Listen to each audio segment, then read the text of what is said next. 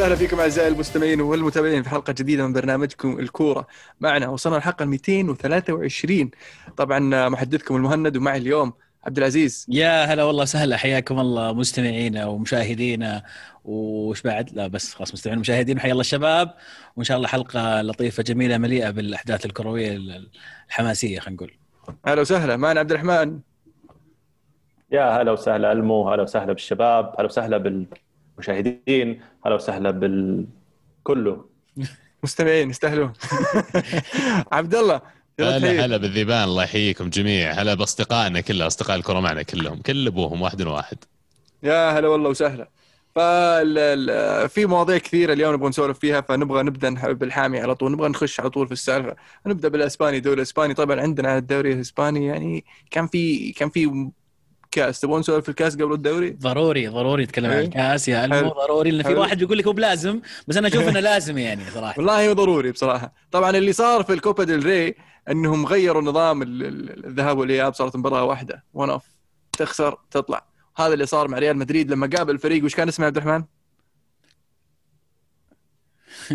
ما أعرف. عزيز يعرف ينطق أحسن مني. كل كرو كرو كرو كرو الكو الكوي أيوه. الكوينو. آه، هذه الفكرة أيه، هذه الفكرة. نبغى نوصل لها أن ريال مدريد خسر من هذا الفريق. أيه. طبعا الفريق في الدرجة الثالثة ومدريد كان متقدم 1-0 بعدين قلبوها عليهم. مدربهم مين؟ ما حد يعرفه. توقعتك تقول لي اسم يعني لا ما حد يعرفه. يعني ما تعرف اسم النادي بتعرف اسم المدرب يعني. فحدثني عن زيدان. أنا في في أخبار في إنجلترا بنوصل لها بعد شوي. بس آه مروق قلبه صار اليوم. فك فك الميوت يا عبد الرحمن فك الميوت لا تقعد تتهرب. تعال تعال. اللي صار يا اللي اللي صار والله يعني أحسه شيء كان متوقع أه، تعثر زي هذا. أه، بسبب تذبذب المستويات الأخيرة في الفريق. الفريق كل ما طلع مباراتين ثلاثة تجي مباراة بعدها أه، ينزل. ما في ثبات. ب- تكلمنا عن حالة فنية لبعض اللاعبين عدم استقرار على التشكيلة. أه، كل هذه الأمور تؤدي إلى يعني آه، نتائج تصير عكس آه، اللي الجمهور يبغاه ولا الإدارة تبغاه ولا ال- ال- ال- الفريق كله يطمح له. بس يا عبد الرحمن يعني صح, صح انه انه غير شوي في التشكيله أعطى فرصة للعيبه جداد من بينهم ال- ال- الحارس آه، ال- ال- الأوكراني آه، شفنا ميليتاو يلعب آه، شفنا شو اسمه مين الظاهر ذكرني إسكو الظاهر لعب صح؟ في مدافع من الكاستيا في الحارس لونين لونين هذا. موجود إيه ففي في تشكيلة طيبة يعني قاعد أعطى فرصة للعيبة شباب لكن اللوم دائما يقع على زيدان لأن لما شفت أنا الهدف ال- ال- الثاني هدف الفوز يعني للفريق اللي ما نعرف نقول اسمه لعيبة مدريد كانوا يتفرجون عليهم. يعني ال- ال- الهدف كان جميل رائع فيه طقطقة ومناولة هنا هذا يفتح هنا هذا يروح هناك لعيبة ريال يتفرجون. فما أتوقع ان إن زيدان يعني يقدر يروح يمسك لاعب لاعب واحد يقول له يا حبيبي لازم تتحرك لازم ما تخليه يسجل هدف يعني حتى بعد ما سجل هدف جابوا الكاميرا على زيدان زيدان اللي, اللي كذا أعطاك ابتسامة كذا يعني عجيبة فيها فيها تعجب إيش رأيك؟ يضحك كان. بتعجب بدأ الحين معطيها نفس وضعية تعجب حقت زيدان عرفت؟ بالضبط اللي لا تعليق يعني ما ما أدري إيش أقول لهم ذولي. إيش تسوي فيهم؟ لا لا شوف. واضح إن الصوت متأخر شوف شوي بقول لك شيء. إيه بداحم عندك إيه، مشكلة شوي بالنت شكله. صدق أسلم. طيب. ال- ال- ال- اللوم يصير على زيدان اذا إذا الفريق بدأ يهبط مستواه أثناء المباراة وتدخلاته تصير غير منطقية. يعني أنا أفهم لما أنت في مباراة تلعب ضد فريق ضعيف حتى اسمه ما تعرفه وجاء فيك تعادل ومطرود منهم واحد تغير مركز خانة بخانة. هذا أكره شيء ممكن أنا أشوفه أنا كمشجع. أه، أه، الفريق كان يحتاج تغيير طريقة طريقة لعب بعناصر معينة. يعني أه، اسحب مهاجم نزل مهاجم. اسحب جناح نزل جناح. اسحب محور نزل محور. إذا كان فريق ماشي كويس ما تبغى تغير في رتم المباراة أوكي ممكن أفهم هذا النوع من التغييرات. بس ال- الفريق كان آه، يعني الرتم حقه كان قاعد ينزل مرة بسرعة. آه، أداء الفريق يعني عناصريا كان سيء. فكان متوقع آه، يعني إنه يجي في مرمى ريال مدريد هدف وهدف الثاني اللي يقهر إنه مطرود من الخصم واحد. أكيد ما لوم زيدان 100% ولكنه يتحمل بالنسبة لي شخصيا خروج جزء كبير. بداح ما حد مقتنع من الكلام اللي الصراحة يعني واضح واضح. الرد فعل شو إنه ما حد مقتنع؟ آه، المهم مشغول مع الشاهي. عرفت؟ قاعد يتقهوى. فيعني ما ركز. هو- فاللي اللي بنوصل له يا أبو داحم إن المشكلة في في ريال مدريد لا تبدو لي إنها متعلقة بزيدان فقط. آه في في يبدو لي في مشكلة إدارية نوعا ما الموضوع بدأ يحتمي وأنا بديت أحتار شوي. شوف في في خلينا نبدأ من ال من ال عطنا عطنا من الهاشتاج من- إيه، في تويتر. مواضيع طيبة مو مو بهاشتاج من. من آه، اسم تويتر نعم. يقول لك آه، قشاش يقول أعتقد لاعبين ريال مدريد ينقصهم الحافز والنادي بحاجة ماسه للتجديد في الصيف سؤالي لعبد الرحمن من الأفضل لخلافه زيزو لو تمت إقالته طبعا يقول هدف أسبوع هدف فرنسي على أتلتيكو هذه أعطيناها مشيناها من بدري يلا معلش طيب.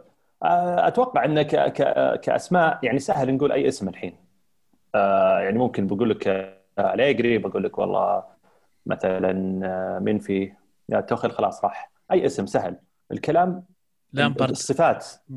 لا أعوذ بالله. ال... ال... الكلام آه، يعني نوعية المدرب اللي اللي لازم يجيب ريال مدريد تصير فيه صفات معينة تخدم المجموعة الحالية. تمام؟ يعني الحين مدريد عنده لاعبين كثير صغار شباب. آه، يحتاج آه، نوعية مدرب يحاول يطور هذول الشباب اذا أنت بتعتمد عليهم في المستقبل يحاول يطلع أفضل ما فيهم. زائد زائد الشخصية لأن الانتقال من مرحلة تحقيق إنجازات كثيرة إلى مرحلة ما بعد الإنجازات هذه مرحلة صعبة تمر على أي نادي. آه، يجي دروب في المستوى يحتاج تغيير بعض العناصر اللاعبين يجيهم تشبع كل هذه الأمور. بالنسبة لي يعني المدرب اللي بيهتم في الشباب ويطورهم مع إضافة العناصر اللي الخبرة خلينا نقول ولا العناصر اللي موجودة ممكن الآن حاليا الخبرة اللي تضيف الفريق آه، هو هو ال- اللي المفروض يبحث عنه ريال مدريد. معلش بداحم بس أنا بالنسبة لي وكواحد قاعد طالع من الخارج مشكلة مدريد ما هي بلاعبين ولا هي بمدرب مشكلة إنه ما في مشروع وما في توجه. يعني في لاعبين ممتازين في إدارة قاعدة تشتغل بس إنه يعني لما تسألني أنت اليوم مدريد وش الهدف حقه خلال الخمس سنوات الجاية ما كان واضح بالنسبة لي زي ما كان واضح لما تسألني في 2015 2016 فيعني اليوم مدريد بس يبغى يبني فريق قوي جاب ال Champions League أربع مرات في خلال آخر كم سنة.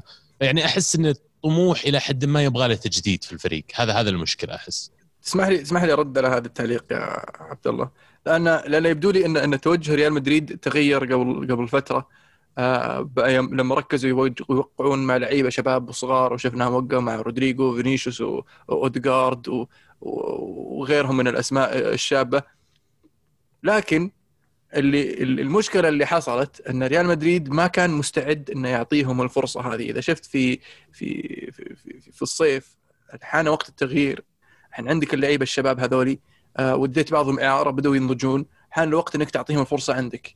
فهنا تبدأ أنت تمشي اللعيبة الشيبان حقينك اللي هم زي آه مودريتش مارسيلو. مودريتش تلعب تعطي فرصة اودجارد أكثر. معترضين عليك. ناس كثير على مودريتش على إيه، الهاشتاج. شيء شيء طبيعي شيء طبيعي. لأن موضوع عاطفي بالنسبة لهم. أنا أنظر من منظور مختلف. ماني مدريدي وأنا أشوف له من منظور آه، كروي إداري فقط.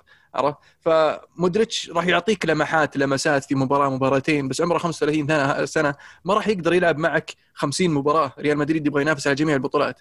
هذا الموسم بالنسبة لريال مدريد كان راح يكون موسم تحولي موسم تغير. فال اللي يصير في هذا الموسم إنك عندك فرصة إنك تعطي الشباب هذولي الفرصة إنهم يلعبون ويتطورون وإنهم يثبتون مكانهم في الفريق بحيث إنه لما توصل الموسم الجاي وتجي الفرصة إنك تجيب اللاعبين اللي آه، اللي اللي يعطون الفريق الدفعة إنهم ينافسون على البطولات الكبيرة آه، يصير هذول الشباب قدهم تشربوا الفريق وصار عندهم الثقة إن يلعبون بطاقم ريال مدريد آه، بأريحية. ال- اللي صار إنه صار في نوع ما تردد. آه، الإدارة كانت تحتاج فلوس طبعا شيء طبيعي بحكم الظروف اللي صارت في في, في العالم كله. فاختاروا يبي- يبيعون اللاعبين الشباب هذول اللي راحوا اعاره من بينهم آه، حكيمي من بينهم ريجيون. آه، ف في وجهه نظري بدل ما تمشي ريجلون مشي مارسيلو. صح إنه ما راح يجيب لك المبلغ هذا بس عندك كم واحد تقدر تبيعهم من بينهم؟ شفنا خاميس يطلع آه، من بينهم بيل من بينهم آه، مودريتش من بينهم إسكو هذول الناس اللي المفروض تمشيهم على أساس إنك تعطي فرصة للعيبة اللي اللي اللي, اللي وديتهم اعاره أساس يتعلمون. بدل ما تخلي باسكيز يلعب ظهير يمين لأن كرفخال مصاب ثلاث أرباع الموسم لو خليت حكيمي وبعت باسكيز كان حكيمي فادك فتخيل ريال مدريد هذا الموسم عندك ريجلون على اليسار وعندك حكيمي على اليمين ومندي اللي مصاب طول الوقت ومارسيلو مشيته فتغير الفريق لكن ما زال ريال مدريد. لكن حاليا. تحس النادي حاط رجل قدام ورجل ورا. يعني متمسك باللعيبة القدام اللي اللي هم اللي يسمونهم ال veterans اللي هو للحين يعتمد عليهم زيدان لأنه ما عنده اللعيبة هذول اللي آه، اللي يقدر ما إي اللي يقدر يعطيهم الفرصة. ولا هو بقادر إنه يعني يخاطر وما ما يلعب اللعيبة الكبار هذول لأن في مباريات تحتاج تاخذ النقاط هذه. ففي في آه، نوع ما تردد من من الإدارة وحكم الضغوطات إنك تدرب ريال مدريد. ما يرضون طبعا إنك آه، تنهي بموسم صفري بس المفروض إنك حاط في بالك انه لازم ترضى بال top four هذا الموسم على أساس إن الموسم الجاي يصير عندك فريق جاهز من الناحية الشباب هذول وتطعمهم باللعيبة مثلا أمبابي وتروح تجيب لك ما أبغى أقول بوجبا لأن يعني مسخته مع بوجبا راح تروح تجيب كامافينجا يا شيخ. يوم فت بوجبا قال مسختها عرفت النظام اي لا لا وش. أنا يحسبوني اني أبغى أصرف بوجبا لأنه ما يعرف يلعب. كلنا نعرف إن بوجبا فنان بوجبا بطل كأس العالم. أنا ما أبغى أصرفه لأنه ما يعرف يلعب. فنان أنا بس ما أحب اللعب وما أحب اللعب النفسية. يلعب ينفع ريال مدريد. يعني عندهم لعيبة منافسين واجد. ف هذه فهذا الفكرة. هذه وجهة نظري إنه صار في في آه، تردد من ناحية التوجه اللي كانوا يبغون ياخذونه لأن الخطة اللي كانوا يفكرون فيها كانوا ينتظرون انه لما ينتهي الفريق هذا اللي حقق ثلاث بطولات وحقق ثلاثة Champions League وفاز بالدوري وفاز بكأس العالم انه بهذه اللحظة يصير اللعيبة الشباب هذول ينضجوا وبدأوا يدخلون الفريق. بس آه، وشفنا صعوبة في إنه يدخلهم في الفريق وشفنا الإدارة تضطر إنها تمشي كم واحد منهم على أساس إنها تغطي الضائقه المادية اللي مروا فيها. ترى ف... هذه نفس النقطة حقتي اللي أقولها على إنه يعني التوجه مو بواضح، لا هو بالتوجه إنه بيبني فريق بيقول أنا أبغى أبني الفريق الأسباني العظيم الجاي فأنا بعطي فرصة في المدى القصير السنة سنتين هذه النتائج إلى حد كبير بضحي فيها وبعطي الفرصة للاعبين اللي تكلم عنهم. ولا هو باللي قاعد يقول أنا أبغى أجيب ال Champions السنة هذه والدوري وأبغى أصير السنة وهذه والسنة الجاية. فجيت أنا مثلا دعمت الفريق بس لاعبين جاهزين يلعبون اليوم. فالتوجه مو بواضح. اليوم أنت اوديجارد قاعد تطلعه وبنجي عنه يمكن لما نتكلم بالدوري الإنجليزي. لكن اوديجارد طلعته كان واحد ممكن تستفيد منه في المداورة بينه وبين مودريتش عشان مودريتش يقدر يلعب 30 ولا 25 مباراة المهمة اللي لازم يلعبها في الموسم. بداح ما تحطنا ترشحنا رئاسة مجلس إدارة بشكل سريع. توني بقول لك بشكل سريع أنا أتفق معكم الاثنين. كلكم آه، يعني كلامكم تقريبا مكمل بعض. ويمكن الحلقة الماضية في واحد من الشباب سأل وكان الرد تقريبا مشابه انه زيدان يعني زيدان يستمر أو لا كان سؤاله أتوقع. فكنت أقول إنه في حال زيدان مع الإدارة كان في مشروع واضح للفريق بالعكس آه أنا مع أن زيدان يقعد لكن اللي. اللي اللي ظاهر لنا الآن الموسم هذا ويمكن نص الموسم الماضي إنه ما في مشروع واضح يعني ما في شيء واضح. وتكلمنا وحذرنا عن أن نخاف أن مدريد يمر آه، أو أو يغلط نفس غلطة برشلونة آه عملية الإحلال خلينا نقول كانت متأخرة عند برشلونة وسببت له مشاكل الآن وخلت ناس ولاعبين زي آه، بيكي بوسكيتس آه، ألبا إلى الآن يلعبون ويقدمون مستويات سيئة ويصير المشجعين ولا الناس تطالب انهم إنهم يمشون. فالآن مدريد للأسف بدأ يوصل هذه المرحلة. آه، بدأوا الناس يطلبون آه، مارسيلو يمشي قال فاران شوي بعض الناس مودريتش. إذا لعب مباراة بدع قالوا لا يقعد بعدين. إذا ما بدع مباراتين ثلاثة قالوا لا خلاص كبر يمشي. فما كان فيه إحلال مناسب رغم إن جودة اللاعب اللاعبين خصوصا اللي معارين كانت ممتازة جدا زي ما قال ألمو. يعني آه، ريجولون كان ممكن إنك أنت تلعبه اوديجارد كان ممكن إنك تعطيه فرصة وتلعبه يوفيتش كان ممكن هذا الموسم إنه ياخذ فرصته ويلعب. بس للأسف صار العكس آه، استمروا على اللاعبين القديمين الحرس القديم ألمو زي ما قلت. وهذا والحين مدريد قاعد يجني ثمار التأخير في هذه القرارات. جميل. طبعا آه، مع الأسف يعني مدريد لازم يرضى بنوعا ما يعني موسم صفري. ومن غير ما يسوي تجديد ولا يأخذ الخطوة الجريئة في إنه يغير الفريق آه، أو يستعد للموسم الجاي. فلا هو باللي جهز الموسم الجاي من خلال الموسم هذا ولا هو باللي إيش آه، سوى شيء عشان يحقق شيء هذا الموسم. فمن الناحيه الأخرى برشلونة يعني سووا اخذوا بعض الخطوات الجريئة من بينها اللي هو بيع سواريز لكن الخطأ الأكبر اللي سووه إنه باعوه لمنافس مباشر اللي هو أتلتي. والاتلتي اللي قاعد يكسر الدنيا. حاليا سواريز مع أتلتيكو مدريد عنده 17 آه، تسديدة على المرمى في الليغا مسجل منها 12 هدف هداف الدوري حاليا. اللاعب اللي في آخر خمس مباريات آه، يعني سجل أربع أهداف أربع يعني أربع مباريات سجل هدف الفوز. وهذه يعني 12 نقطة. هذا الفرق بينه وبين ريال مدريد تقريبا الحين. ف كانك تقول يعني برشلونة عطوا الدوري لاتلتيكو مدريد ببلاش بس ادفعوا راتبه وخذوه. فشيء شيء من صالح يعني أتلتي بكثير لأن أتلتي يعني هذا الموسم شفناه قاعد يقدم مستويات مختلفة نوعا ما لأن شفنا سيميوني يغير عن تشكيلة 4 4 2 المعتادة صار يلعب 4 3 1 4 4 3 5 2 و ومع مع شوية فلكسبيتي مع شوية مرونة لأن لو تشوف اللعيبة اللي يلعب فيهم آه، كراسكو ولومار في خط الوسط مع آه، آه، ظهير واحد على اليمين اللي هو كان عادة يلعب. شو اسمه؟ شو اسمه الظهير الإنجليزي حق توتنهام الأول؟ تريبيه والحين مع الإيقاف قاعد يلعب يجرب غيره. ف قاعد يجرب أشياء مختلفة ما تعودنا سيميوني يسويها وقاعد قاعد يجني ثماره حاليا. طبعا مع وجود سواريز واحد فتاك في خط الهجوم معه ناس نشيطين مثل كوريا وجواو فيليكس اللي قاعد يدور بينهم سيميوني. فاثلتي يعني آه، حاليا المرشح الأول على الدوري. آه، لكن وين وين تشوف حظوظه عبد الله في الشامبيونز ليج؟ يعني مع وجود سواريز اللي قاعد فعلا على قولتهم firing على كل ال cylinders قاعد يسجل يمين يسار قاعد يحسم مباريات قاعد يكون فعلا علامة الحسم. وشفت واحد من المشاركات يمكن بنتكلم عنها بعد شوي في في تويتر آه، رد على التغريدة. آه، كان يقول إنه فعلا يمكن سواريز قرب لنهاية وقته مع برشلونة لكن يمكن ما كان المفروض إنه هو من أوائل اللي طلعوا لكن لأن لسه كان عنده الكثير إنه يقدمه. وهذا الشيء تحديدا اللي قاعدين نشوفه اليوم يسويه مع أتلتي ودائما نعرف سواريز يحتاج ال motivation هذا الزياده ولا الحافز إنه يصير كأنه يكره اللي ضده عشان كذا يبغى يفوز. ويبدو لي إن سواريز عنده الكثير اللي يثبت الموسم هذا. اتلتي كفريق يمكننا جاهز إنه ينافس حتى على الشامبيونز ليج. وواحدة من الأشياء اللي لاحظتها على سيميوني السنة هذه كمان المرونة يا أخي ال flexibility في تغيير ال system في تغيير أسلوب اللعب. شفت أتلتي يرجع في بعض المباريات للاسلوب الدفاعي لكن شفته في بعض المباريات يغير ال formation نفسه يغير صفة اللاعبين اللي ينزل فيها. فما أدري نقول إنه يمكن بداية خير. أنا دائما أنبسط إني أشوف فريق زي أتلتي يكسر سطوة أندية زي برشلونة مدريد وحتى في الشامبيونز الأندية اللي تعودنا عليها يعني.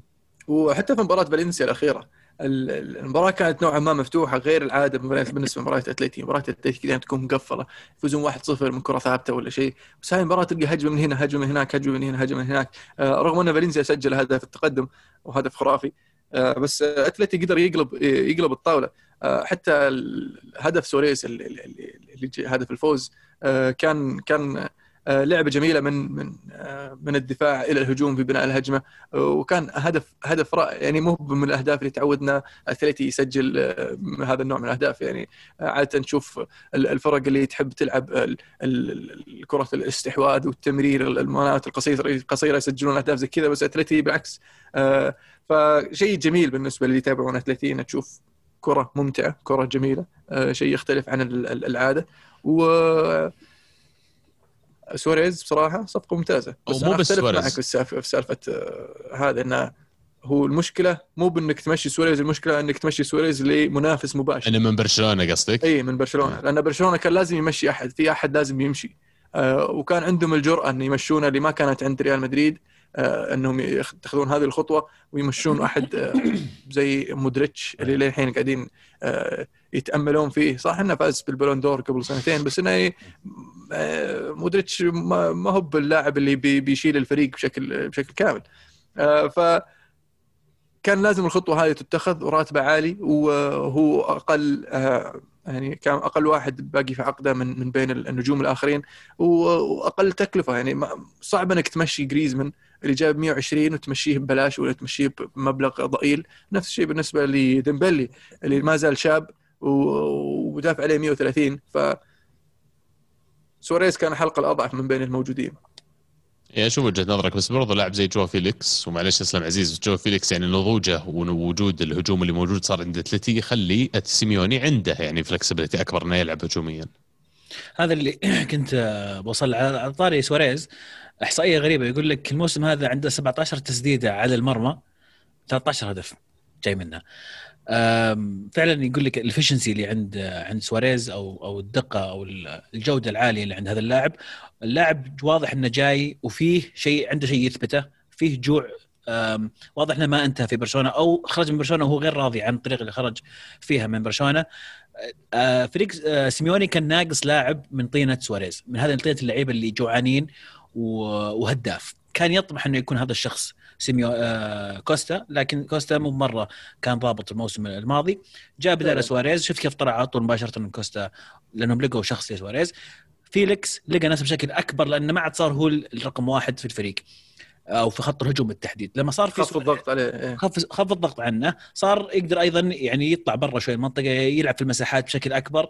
آه، ما هو هو هو رأس الحربة الصريح. آه، فالثنائية هذه اللي بين فيليكس وسواريز مع بقية المنظومة اللي عند سيميوني وطريقة لعب سيميوني أتوقع هذا السبب الرئيسي نشوف فيه أتلتيكو مدريد السنة هذه قاعد يكسر الدنيا وقاعد يبعد في الصدارة بشكل أكبر. وأعتقد انه فعلا هذا هو الموسم اللي نشوف فيه آه، يكرر فوزه بالدوري من جديد ويمكن يمكن يوصل بعيد جدا في الشامبيونز ليج من الهاشت من يا أخي الاسم ذا ما ما بعد تعود. يعني 220 ماشي في سيستم غيرت اليوم يعني. من من تويتر من الأسئلة على التغريدة مصطفى يقول أتلتيكو بخطوات ثابتة قادم لحصد الأخضر واليابس هذا الموسم ليس في الدوري فقط بل حتى في دوري الأبطال. الفريق عنده أفراد ممتازين وكمجموعة ممتازين والأهم شخصية الفريق وطموحهم هذا الموسم غير. من أبرز أسباب هذا هذا ابتعاد سيميوني عن عناده حيث أصبح يلعب بخطط متنوعة بعيدا عن 4 4 2 المشكلة ما كانت في 4 4 2 يمكن المشكلة نوعا ما في في المرونة في التغيير لأن أحيانا تحتاج تلعب بطريقه مختلفة عشان تتواكب مع فريق معين مثلا. سعود يقول سواريز هذا الموسم 15 هدف 12 هدف واثنين assist كنت أتذكر إنه 13 هدف ماني متأكد. 12 هدف آه، ما أدري كيف فرضه في برشلونة المفروض يطلع هو ولكن ليس أول الخارجين لأنه أفضلهم يعني الحين مخلي بوسكيتس وألبا وبيكي وذا مطلع أول واحد. طيب بوسكيتس وألبا وبيكي هذول حاله حالة مختلفة. لأن في مرحلة انتقالية زي كذا طبعا من وجهة نظري متواضعة. يعني أه، تحتاج اللاعبين الخبرة اللاعبين اللي صار لهم أه، فترة مع النادي وما في أفضل من اللاعبين اللي من أكاديمية النادي نفسهم. أه، صحيح أن ألبا جاي من فالنسيا لكنه من اكاديميه صح أن بيكي جاي من مانشستر يونايتد لكنه برضه من أكاديمية النادي. ويعرف فلسفة النادي. و وليس من ليس بالضروري إنك تعتمد عليهم بشكل بشكل دائم آه، لكن وجودهم في في في الفريق وغرفة الملابس وفي التمرينات راح يساعد اللاعبين الشباب اللي قاعدين نشوف كومان قاعد يحطهم بالفريق آه، ويعطيهم فرصة أكبر آه، مثل ريكي بويج مثلا. ف أشوف إن سواريز ما زال الحلقة الأضعف من بين من بين الباقيين لأن لو مشيت بوسكيتس مين مين راح تعتمد خط الوسط؟ بيانيتش اللي تو جاي ولا الشاب ديونج اللي اللي ثاني موسم له. آه وبالنسبة للدفاع إذا مشيت بيكي مين اللي عندك؟ لانجليه وأومتيتي اللي دايم مصاب ولا اللعيبة الشباب اللي قاعدين نشوفهم الحين يدخلون. ف يظل سواريز الحلقة الأضعف اللي كان لازم يمشي. دام شقرنا على برشلونة تبون نكمل في موضوع برشلونة؟ عبد الله يقول يعني هو هو اللي يقول يقول إذا ممكن مشاركة عن برشلونة بحكم انه قليل المشاركات لجماهير برشلونة. عند رحيل كومن من برأيكم سيحل مكانه؟ ومن الأفضل بالنسبة لي؟ أتمنى أليجري.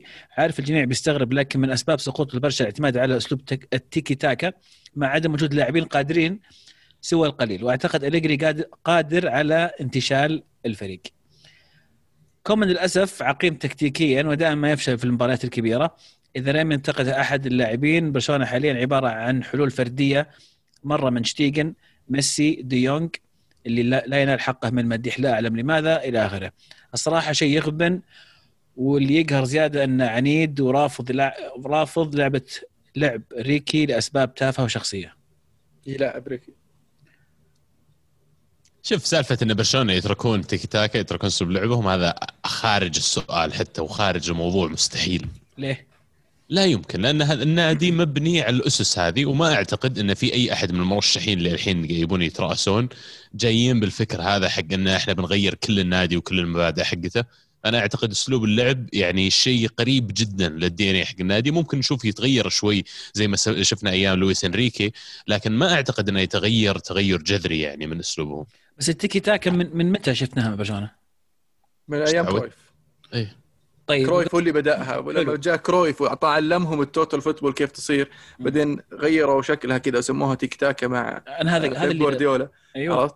آه نجاحات برشلونة بدت مع الأستاذ اللي هو يوهان كرويف آه في في بداية التسعينات.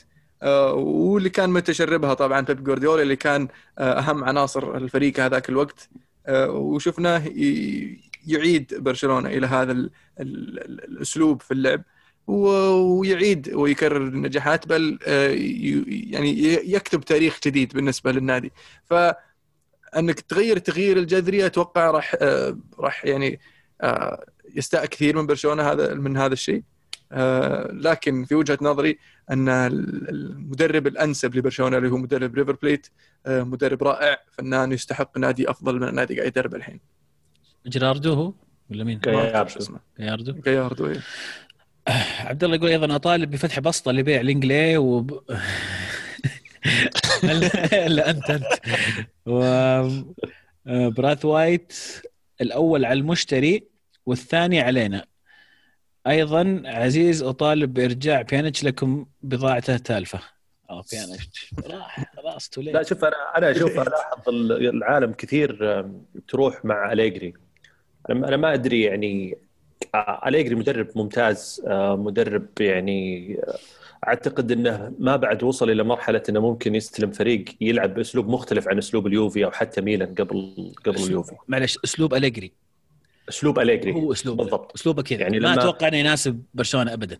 ابدا ولا تشيلسي حتى. كان يناسب ولا تشيلسي أكثر من أي ثاني أي- أي فريق ثاني حاليا. حاليا؟ إيه. بالعكس تشيلسي دفاعه سيء. خلينا نتكلم عن تشيلسي فوق تشيلسي. عناصريا سيء مو تنظيميا عناصر سيء. يعني تخيل إنه بيجي أليجري بعد ما كان عنده بونو- بونوتشي وكيليني وبرزالي بيلقى زوما وروديجير وشوي آه، يعني سيلفا. سيلفا. شوي من تياغو سيلفا يعني حتى مو بتياغو سيلفا كامل.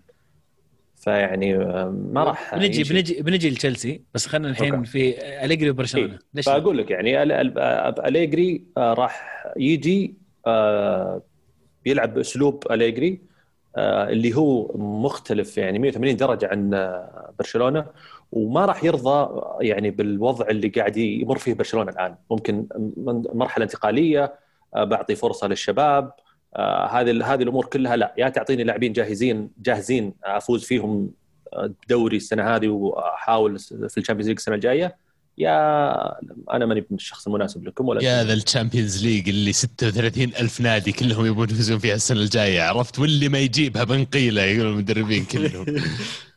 صادق. حلو. كذا خلصنا الدوري الإسباني. بس يعني هل ما زال في مشككين لفوز أتلتي بالدوري يا شباب ولا؟ والله يعني ما بتحسم شيء يعني الفرق لا، لا، لا، زال بس يعني- شاسح و... وبرشلونة ومدريد مو في يومهم يعني ومو في موسمهم ولا بافضل مواسمهم يعني. هل, هل بعيدين كل البعد عن أنهم يعني يقدرون ينافسون فريق زي أتلتي من ناحية استقرار فني واستقرار إداري ومستوى داخل الملعب. ركبت الباص و- وغير مشاكل من- ترجع. ركبت الباص. هو المكان السواق كان هو السواق ثم نزل خلانا. الحين ترجع ولا شو وضعك؟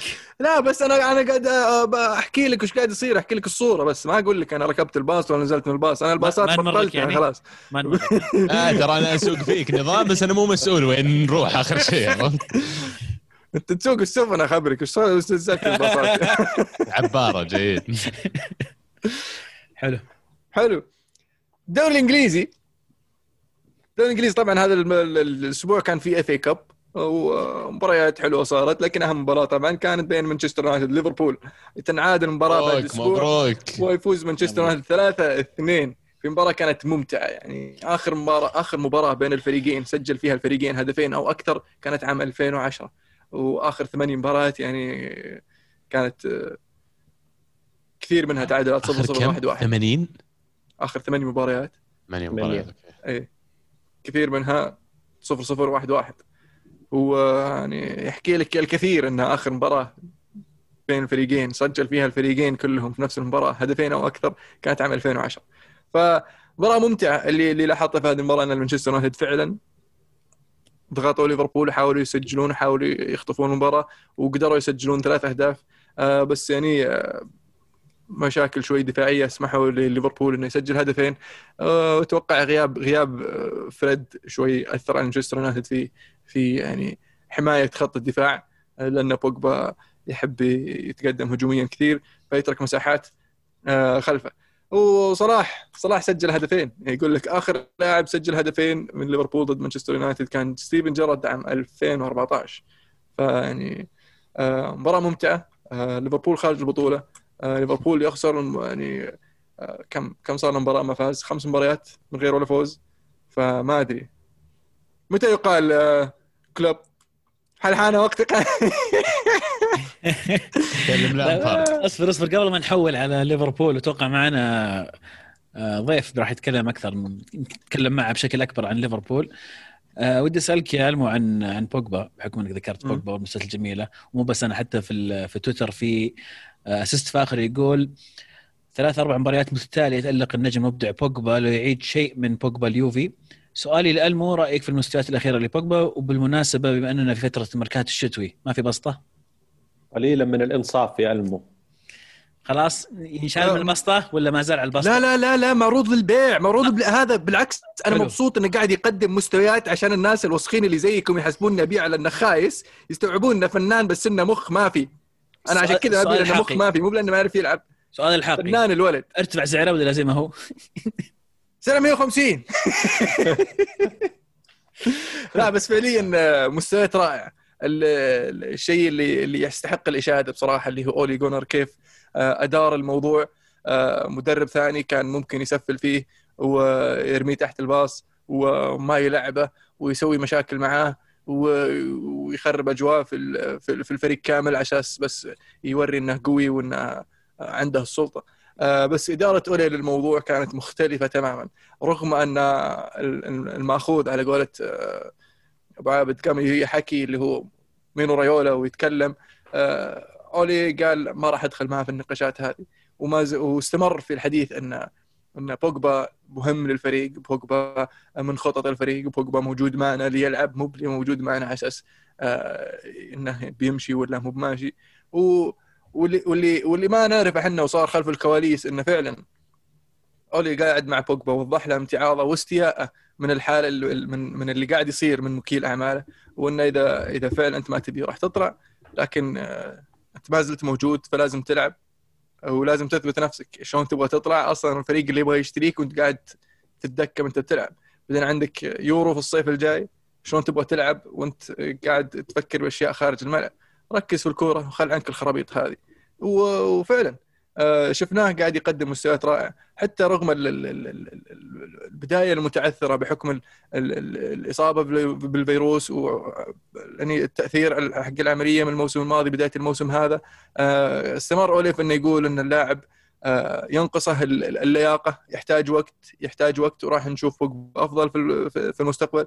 وفعلا لما استك... استعاد كامل لياقته شفناه يلعب ثلاث مباريات خلال أسبوع واحد اثنين ثنتين منها أمام ليفربول آه، 90 دقيقة ويقدم مستويات رائعه ف أتمنى أن ال- الجميع الحين بدأ يقتنع. أولهم آه، أنت يا مدريدي.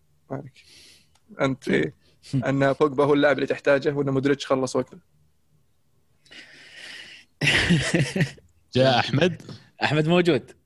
طيب أحمد أجل دخله معنا. أحمد عضو ولا نعرف عنه إذا جاء؟ أحمد الآن ينضم إلينا. أتمنى أنه قاعد جاهز. يشبك. اسلاك كذا أتمنى أنه جاهز. بتلخمه كذا تطلع على طول فجأة صح؟ والله طيب عطنا مقدمة عن أحمد لين عموما أحمد احد متابعين الكرة معنا وعضو في بودكاست الريدز بودكاست ليفربول وقلنا اليوم ما دام ال- المباراة والقبسه صايره بين يونايتد وليفربول نجي نشوف يعني آه، وش عند خلينا نقول وجهة نظر الليفربول الليفربولاويه في موضوع كلوب في آه، مستقبل الفريق و بس. شوف Champions الصورة. السلام عليكم. حي الله حي عليكم ورحمه السلام الله وبركاته. مساكم الله بالخير يا شباب. مساك الله بالنور والسرور. يلا حي أحمد. يعطيكم ساعة العافية الله يبارك في عمرك وحياتك يا صاحبي. حياكم الله جميعا بوجودك معنا. إحنا سوينا عنك مقدمة بسيطة قبل ما تدخل إنك عضو في فريق بودكاست الريدز حق ليفربول. صحيح ومتابع صحيح. الكرة معنا. أنا الأسعد يا حبيبي. بتواجدي معكم وإني أكون إن شاء الله ضيف خفيف معكم في هذه الحلقة. مباركه الساعات تعرف الشباب. ولا أعرفك؟ لا معروفي ما يحتاج. أول شيء. هارد لك على خسارة ليفربول. آه، ألمو ترى له 10 دقائق مبسوط يتنطع بفوز يونايتد ويعني يحق له الصراحة لأنه من زمان ما فاز على ليفربول. آه، من شعورك أنت كمتابع ومشجع ليفربول إنك تشوف الفريق تراجع شوي نتائج الفترة الماضية والموسم هذا تحديدا؟ آه، من قبل بداية الموسم وكلكم ذكرتوها في الحلقات الماضية. عدم وجود فترة تحضير لهذه الأندية أو الأندية بصفة عامة ما سمح للأندية انها تجهز بشكل جيد لدخول هذا الموسم. اللي فرق مع ليفربول إن قلوب الدفاع بالكامل أصيبوا في فترة واحدة اضطر من خلالها الفريق أو اضطر من خلالها كلوب إنه يستعين ببعض البدائل اللي البعض منها كان ناجح والبعض منها ما أدى الصورة المطلوبة منه كما يجب.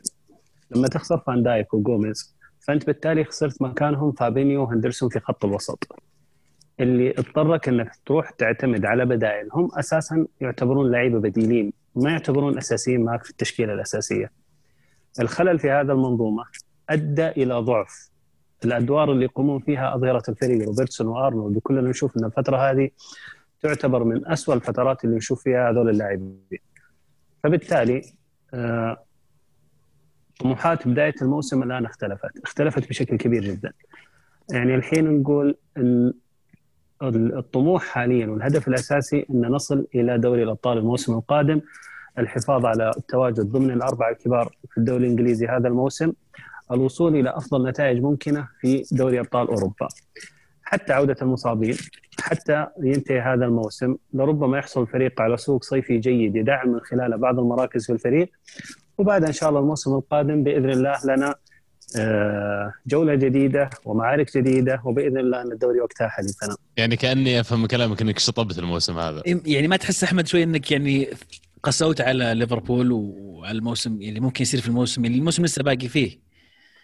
صعب إنك تحكم على الفريق حاليا. يعني إحنا الحين داخلين آخر أسبوع في سوق يناير. كلوب صرح أكثر من مرة إنه بحاجة قلب دفاع. يستطيع من خلاله عمل الموازنة داخل الفريق للأسف يعني إصابة فان دايك لآخر الموسم، إصابة جوميز لآخر الموسم. المدافع الأساسي الوحيد اللي موجود عندك ماتب. ماتب مستحيل يلعب مباراتين في, في الأسبوع الواحد.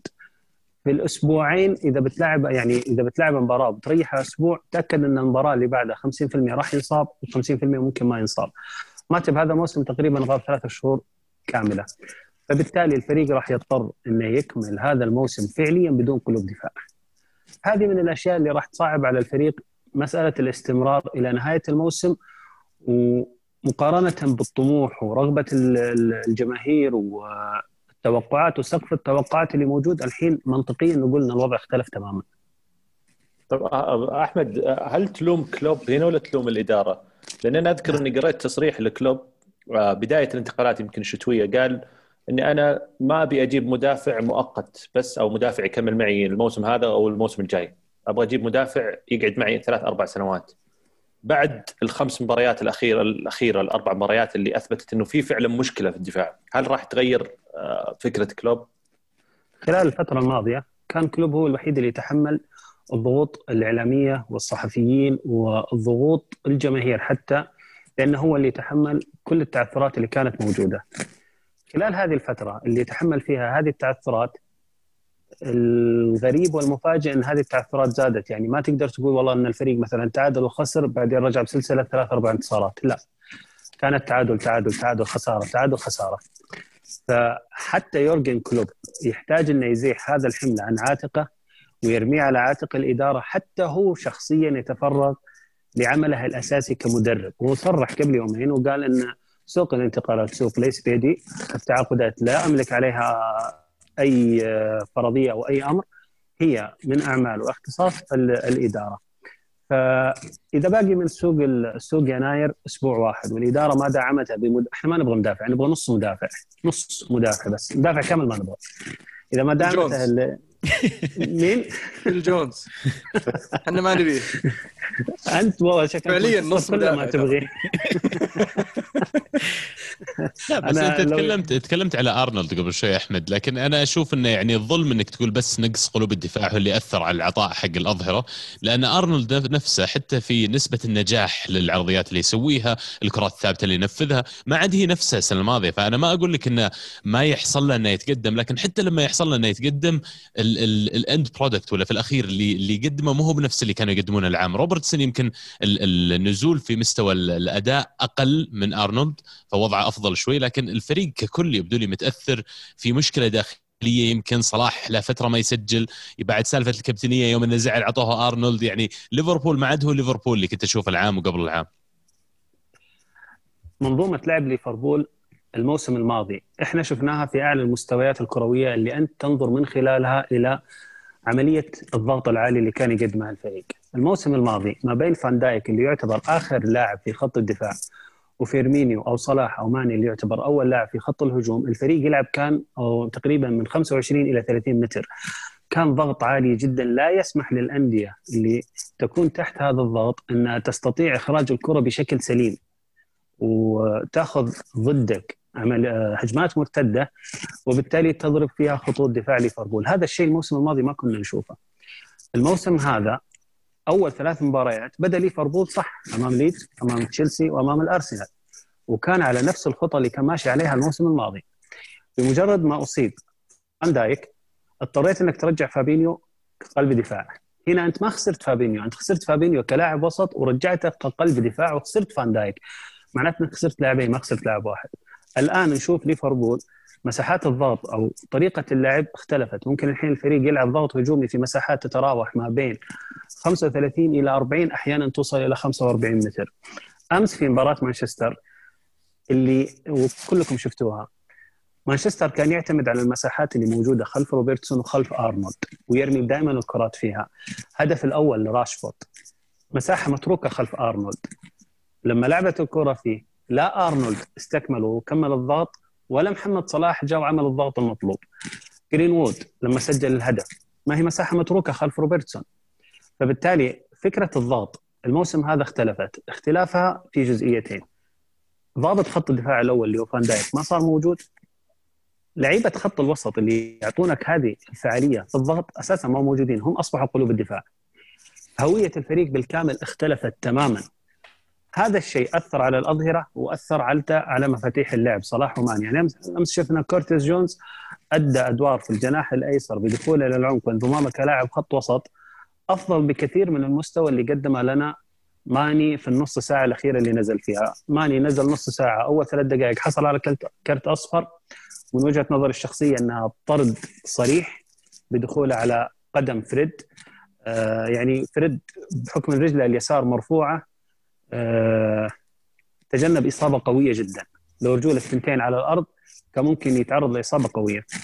فالحالة المزاجية اللي دخل فيها ماني للمباراه تعكس لك إن وضع الفريق كامل فنيا ما هو مستقر. مسألة الكابتنية مسألة التصريحات اللي طلعت ال ال إن في مشاكل داخل النادي. إلى هذه اللحظة ما طلع شيء رسمي إن في مشاكل فعليا داخل النادي. ولكن قد يعكسها تذبذب المستوى الفني اللي موجود من الفريق.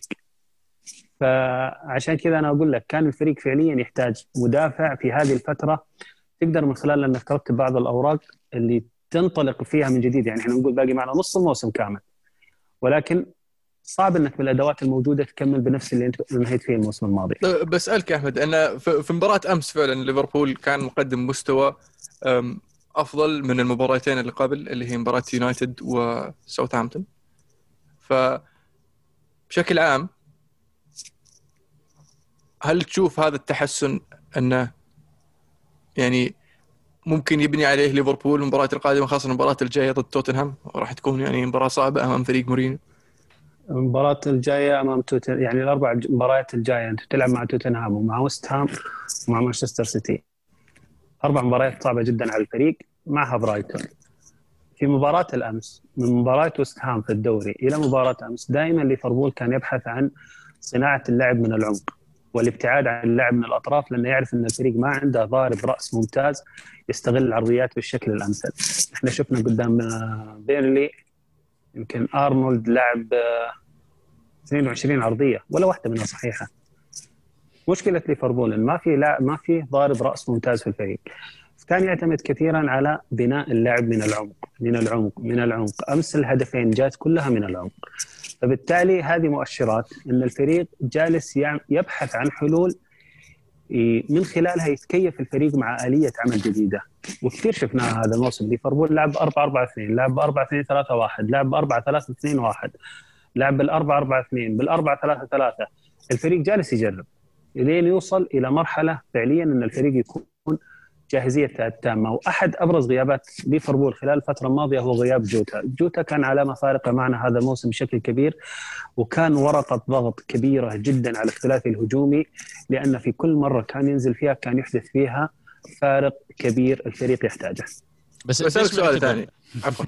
آه، شفنا المباراة الأخيرة قاعد قاعد يلعب آه، شاكيري في في في خط الوسط على أساس إنه ال creative player صانع اللعب. آه، في آه، إريكسون إنتر باحلين فيه يبغون يمشونه هل ينفع مثلا ال- ال- ياخذ ليفربول إعارة لنهاية الموسم يحل يحل الموضوع بس لنهاية السنة؟ أحمد من ال- قول عليك أمر أحمد بس المايك توخره بس يحك الظاهر وعشان الصوت أيوه أبشر. أبشر أبشر. آه ما أحتاج إني أجيب لاعب رقم 10 صريح. في فكرة بسيطة ولكن هذه برضو من المشاكل اللي صارت عندك هذا الموسم ما أصبحت تقدر تحلها. بما أنك صرت ترجع هندرسون كثير كقلب دفاع. إنك تعمل switch بين فينالدوم وتياغو ألكانتارا، أنا أتمنى من كلوب إنه يعطي مساحات أكبر لتياغو ألكانتارا للتقدم للأمام وصناعة الفرص. تياغو ألكانتارا من المحور خلال ثلاث مباريات تقريبا صنع ست فرص محققة للتهديف. ما بالك لو إنك تعطيه مساحة أكبر إنه يتقدم للأمام. راح يحدث لك نقلة نوعية في خط الوسط. فبالتالي أنت ما تح... أنت ما أنت قادر تجيب مدافع عشان تاخذ أريكسون. إعارة أنا. بس ما إحنا قادرين ناخذ أي مدافع حتى اعاره. فلسفة ملاك ليفربول البيع من أجل الشراء. جون هنري مالك ليفربول قالها بالنص لولا أموال بيع كوتينيو لما تم جلب فان دايك وأليسون.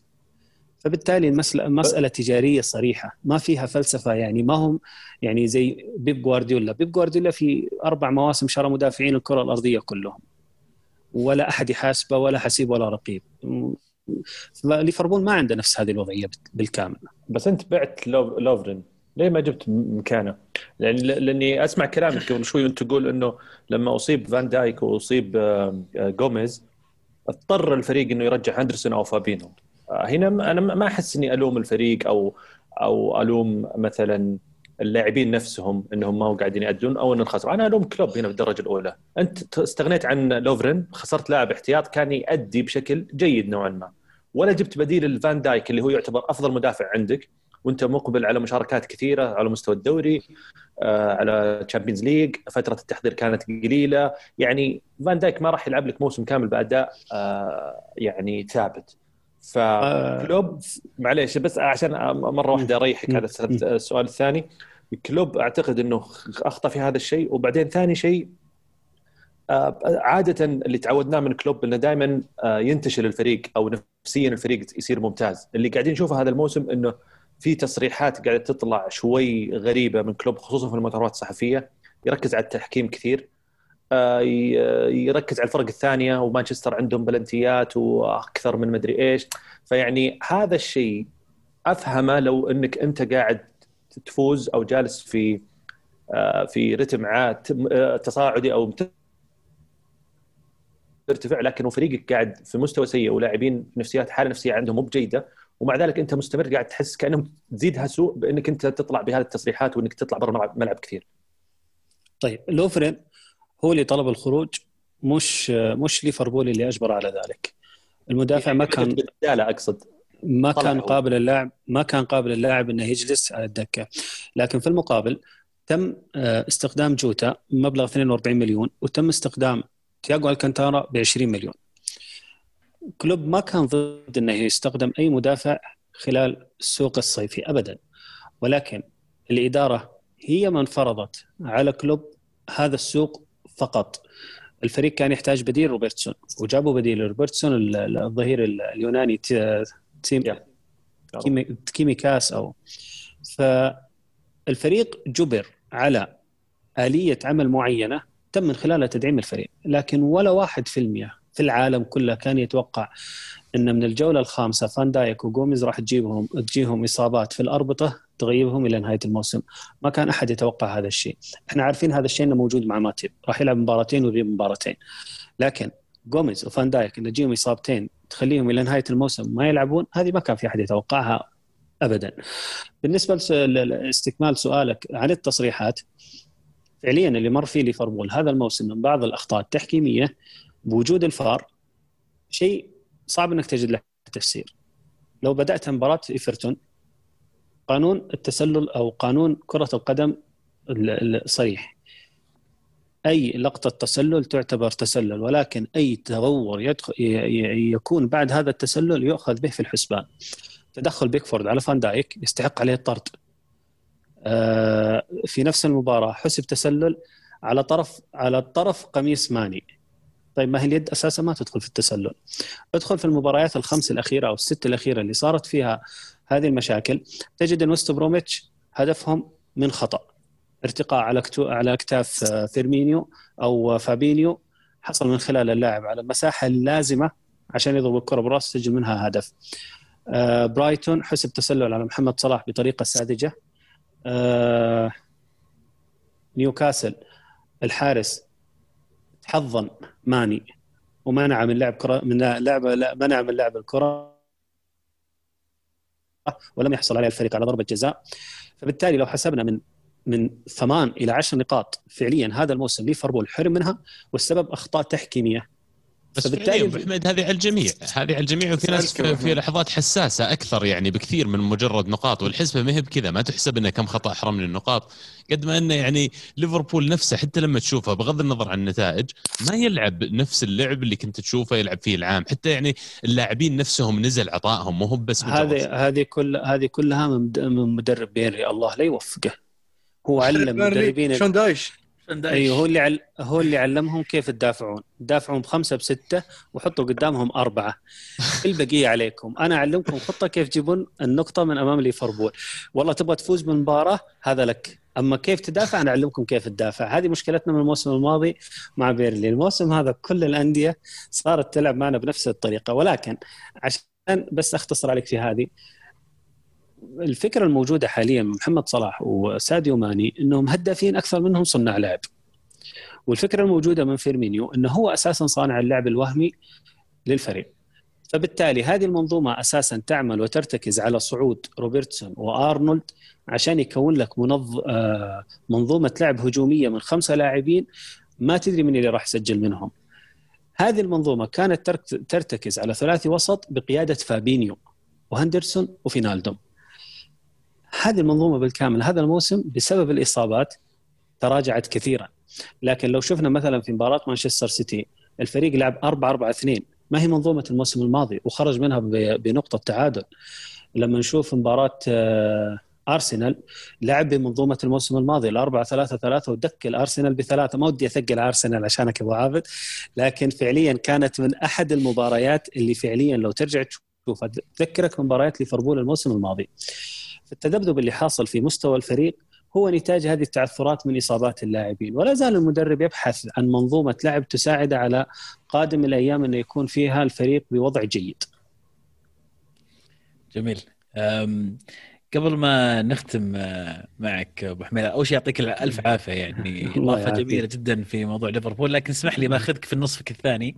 باخذك في موضوع آه، يسعدني ذلك. اليوفي شوي وبشكل سريع. تقييمك ل طبعا أنت نص ليفربول نص يوفاوي. تقييمك لل- للموسم البداية وأداء بيرلو وقرارات تعيين بيرلو. إحنا الأسبوع الماضي كنا نتكلم عن قرارات الإدارة بشكل عام من أه، خلينا نقول من تعيين ساري. إلى تعيين أه، بيرلو من أه، انضمام رونالدو قرار انضمام رونالدو. فكل الأشياء هذه اللي صارت في في في, في اليوفي. هل هي آم، هي السبب الرئيسي في اللي قاعد يصير في اليوفي اليوم ولا هو مجرد أداء بيرلو السنة هذه أو خلينا نقول فريق الفريق أداء الفريق مع مع بيرلو؟ من بعد وصول آه، اليوفي إلى نهائي دوري الأبطال أمام ريال مدريد وعدم تحقيقه اختلفت أهداف النادي. أصبحت الأهداف آه، تسويقية بحتة. الفريق يبحث عن إيرادات. قدوم رونالدو أنا وأنت نعرف انه قدوم تسويقي. أكثر منه آه، قدوم إنه راح يجيب لنا الأبطال. إحنا عارفين هذا اللاعب نبغاه للتسويق فقط.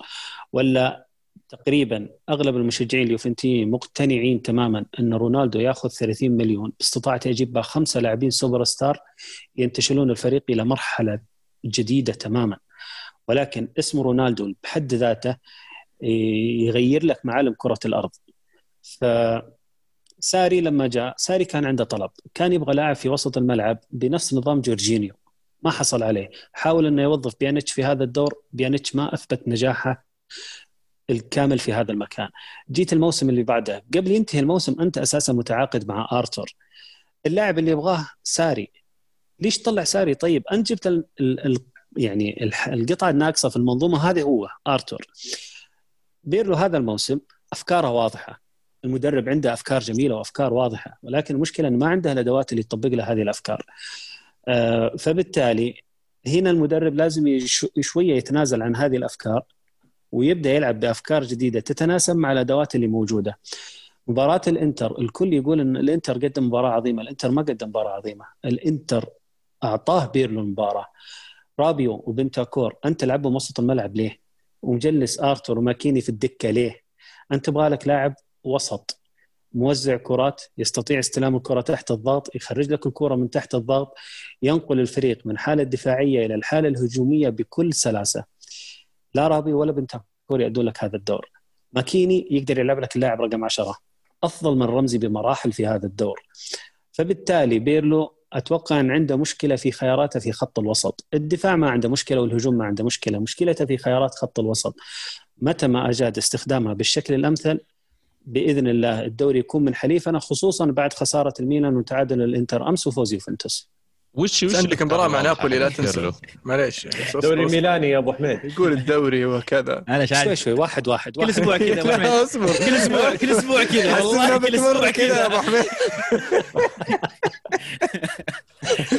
عندك مباراة مؤجلة مع نابولي ترى. نابولي راح تلعب مع فيرونا بعدين تعال تفهم مباراة نابولي مباراة نابولي السو مباراة نابولي في السوبر وضحت لك إن نابولي صاحب فكرة واحدة. يا أنزل المباراة هجوميا من الدقيقة الأولى للدقيقة 90 يا أنزل المباراة دفاعيا من الدقيقة الأولى للدقيقة 90 جاتوزو ما عنده المرونة اللي يعطيك تحولات على مراحل في المباراة في مباراة نابولي اللي في السوبر كانت واحدة من أسهل مباريات يوفنتوس هذا الموسم اطلاقا ولا كان في حتى منافسة بس أنت ما فايش- حطيته في حسابك الإصابات يعني معليش فيكتور أوسيمين مصاب يعني صار له فترة وتو يرجع طيب للت- ديليخت كان. مصاب و- ساندرو مصاب ديبالا لا. مصاب كيزا. آه أربعة خمسة لاعبين ما عندك. رونالدو أنت عندك رونالدو عندك موراتا قدام. أخطر مهاجم الفريق شارينه ب 70 مليون. قاعد مصاب. هداف التاريخي للفريق مصاب. ما بعد لاعب. لا لا موجود. ميرتينز كان موجود ميرتينز تو راجع من الإصابة. إيه حتى حتى أوسيمين كان اتذكر تو راجعين من الإصابة توهم. إيه فأقول لك على ما. تجي مباراة اليوفي بيكون الشباب قدهم آه، رجعوا له مستوياتهم والموازين اختلفت. بإذن الواحد الأحد اني ارسل لك نهاية الموسم وأنت تبارك لي في فوز اليوفي بالدوري، طبعا اليوفي اليوفي فوزه بالدوري هذا الموسم أولوية قصوى بالنسبة لي أنا كمشجع فنتيني. بالعاشره طبعا. العاشرة تعقيبا على تصريح انيلي ان عشر بطولات دوري متتالية هي سداد الكالتشوبولي فإن شاء الله العاشرة قادمة في الطريق وبإذن الله أنك تبارك لي نهاية الموسم. طبعا إذا وصلت أنتظرها منك ترى. أكيد. بس فوزوا أنتم هاي إحنا عارفين. عارفين إحنا الفريق اللي بيفوز بس ما راح أقول اسمه لأن جمهوره ما يبغاني أقول حاجة حاجة حاجة أخيرة قبل أغادركم. كنت أبغى أتكلم بس في دقيقة واحدة عن بوجبا. طبعا أنا متابع آه، فقراتك الكوميدية طوال الموسم عن بوجبا ومن يشتري ومن يبيع ومن ياخذ ومن يزيد. عسى ودك فعل. تشتري. لا.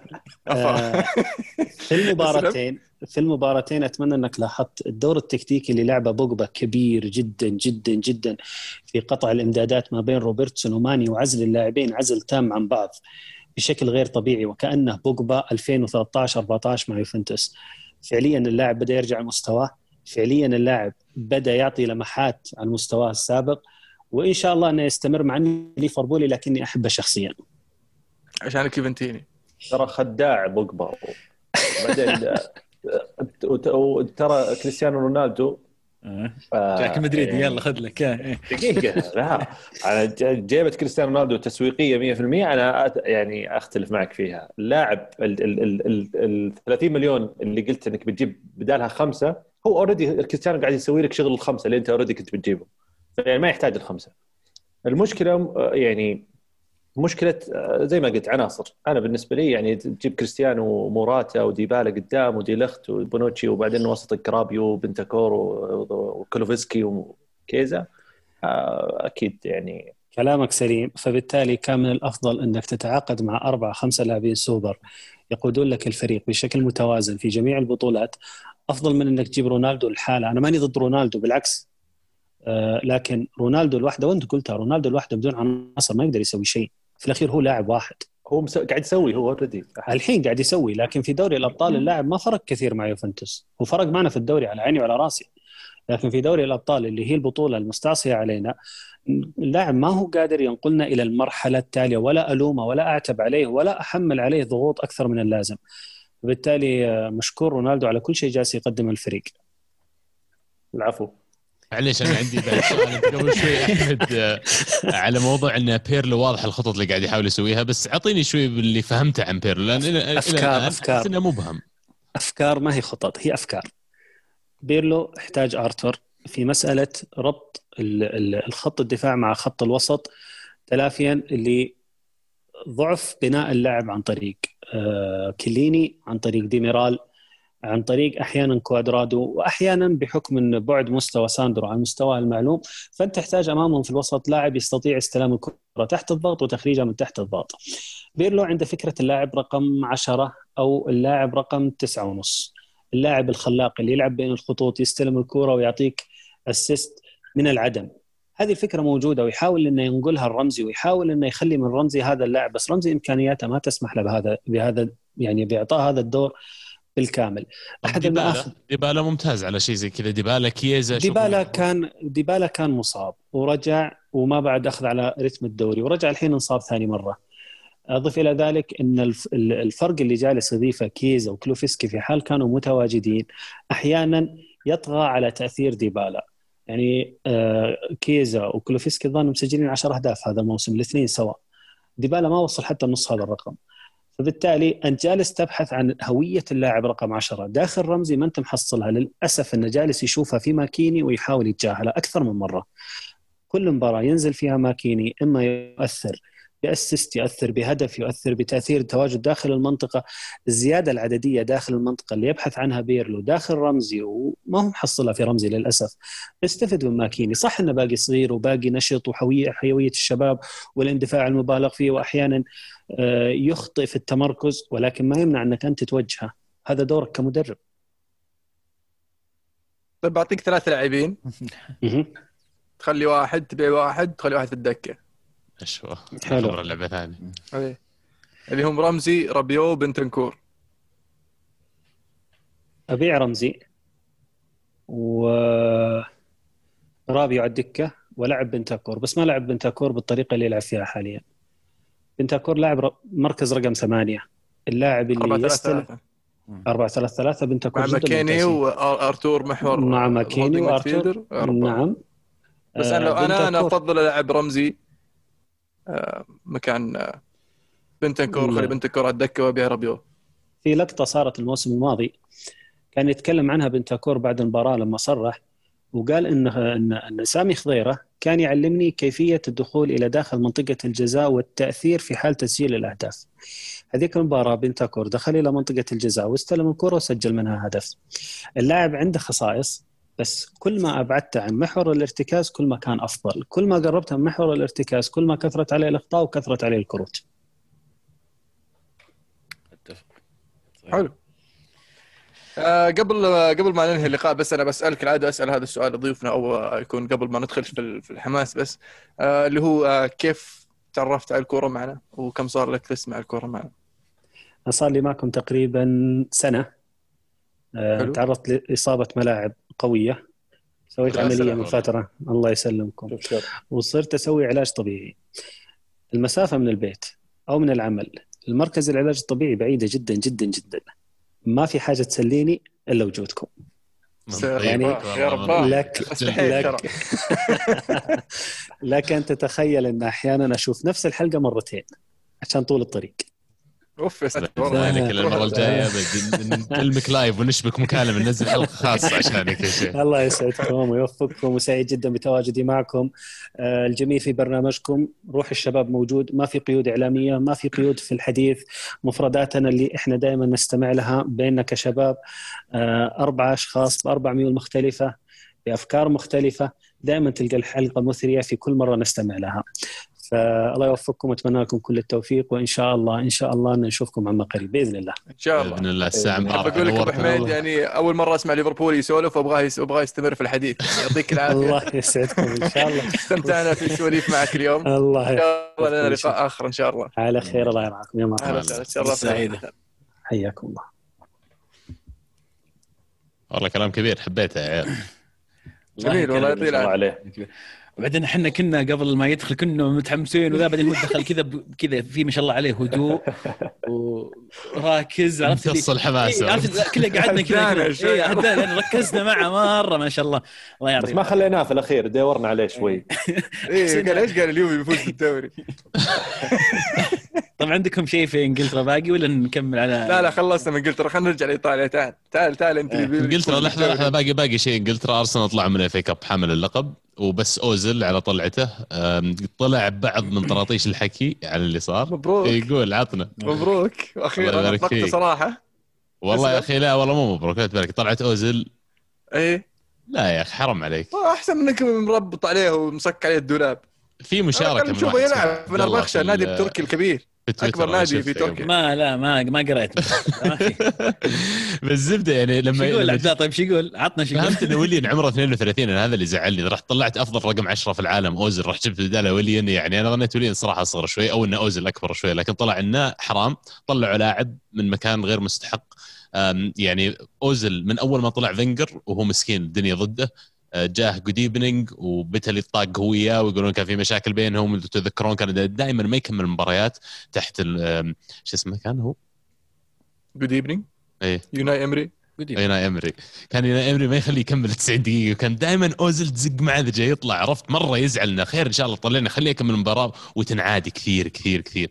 لين في الأخير آه، طاقوا يقال. وبعدين جاء ليونبرغ وليونبرغ يبدو لي لأنه لا- فترة مؤقتة جاي ما عنده كلام فاضي. لعب اوزل شوي وجاء طلع في واحدة من المباريات. لو تذكرون سالفة ال- ال- القفازات اللي رماها وشاتها برضو ما لعبه في آخر مباراة وكانت هذيك آخر مباراة ليونبرغ الغريب إنه لما أرتيتا جاء اعتمد عليه في أول عشر مباريات كاملة لعب فيها أساسي كلها. ثم جت فترة توقف وما عاد شفنا أوزيل يرجع.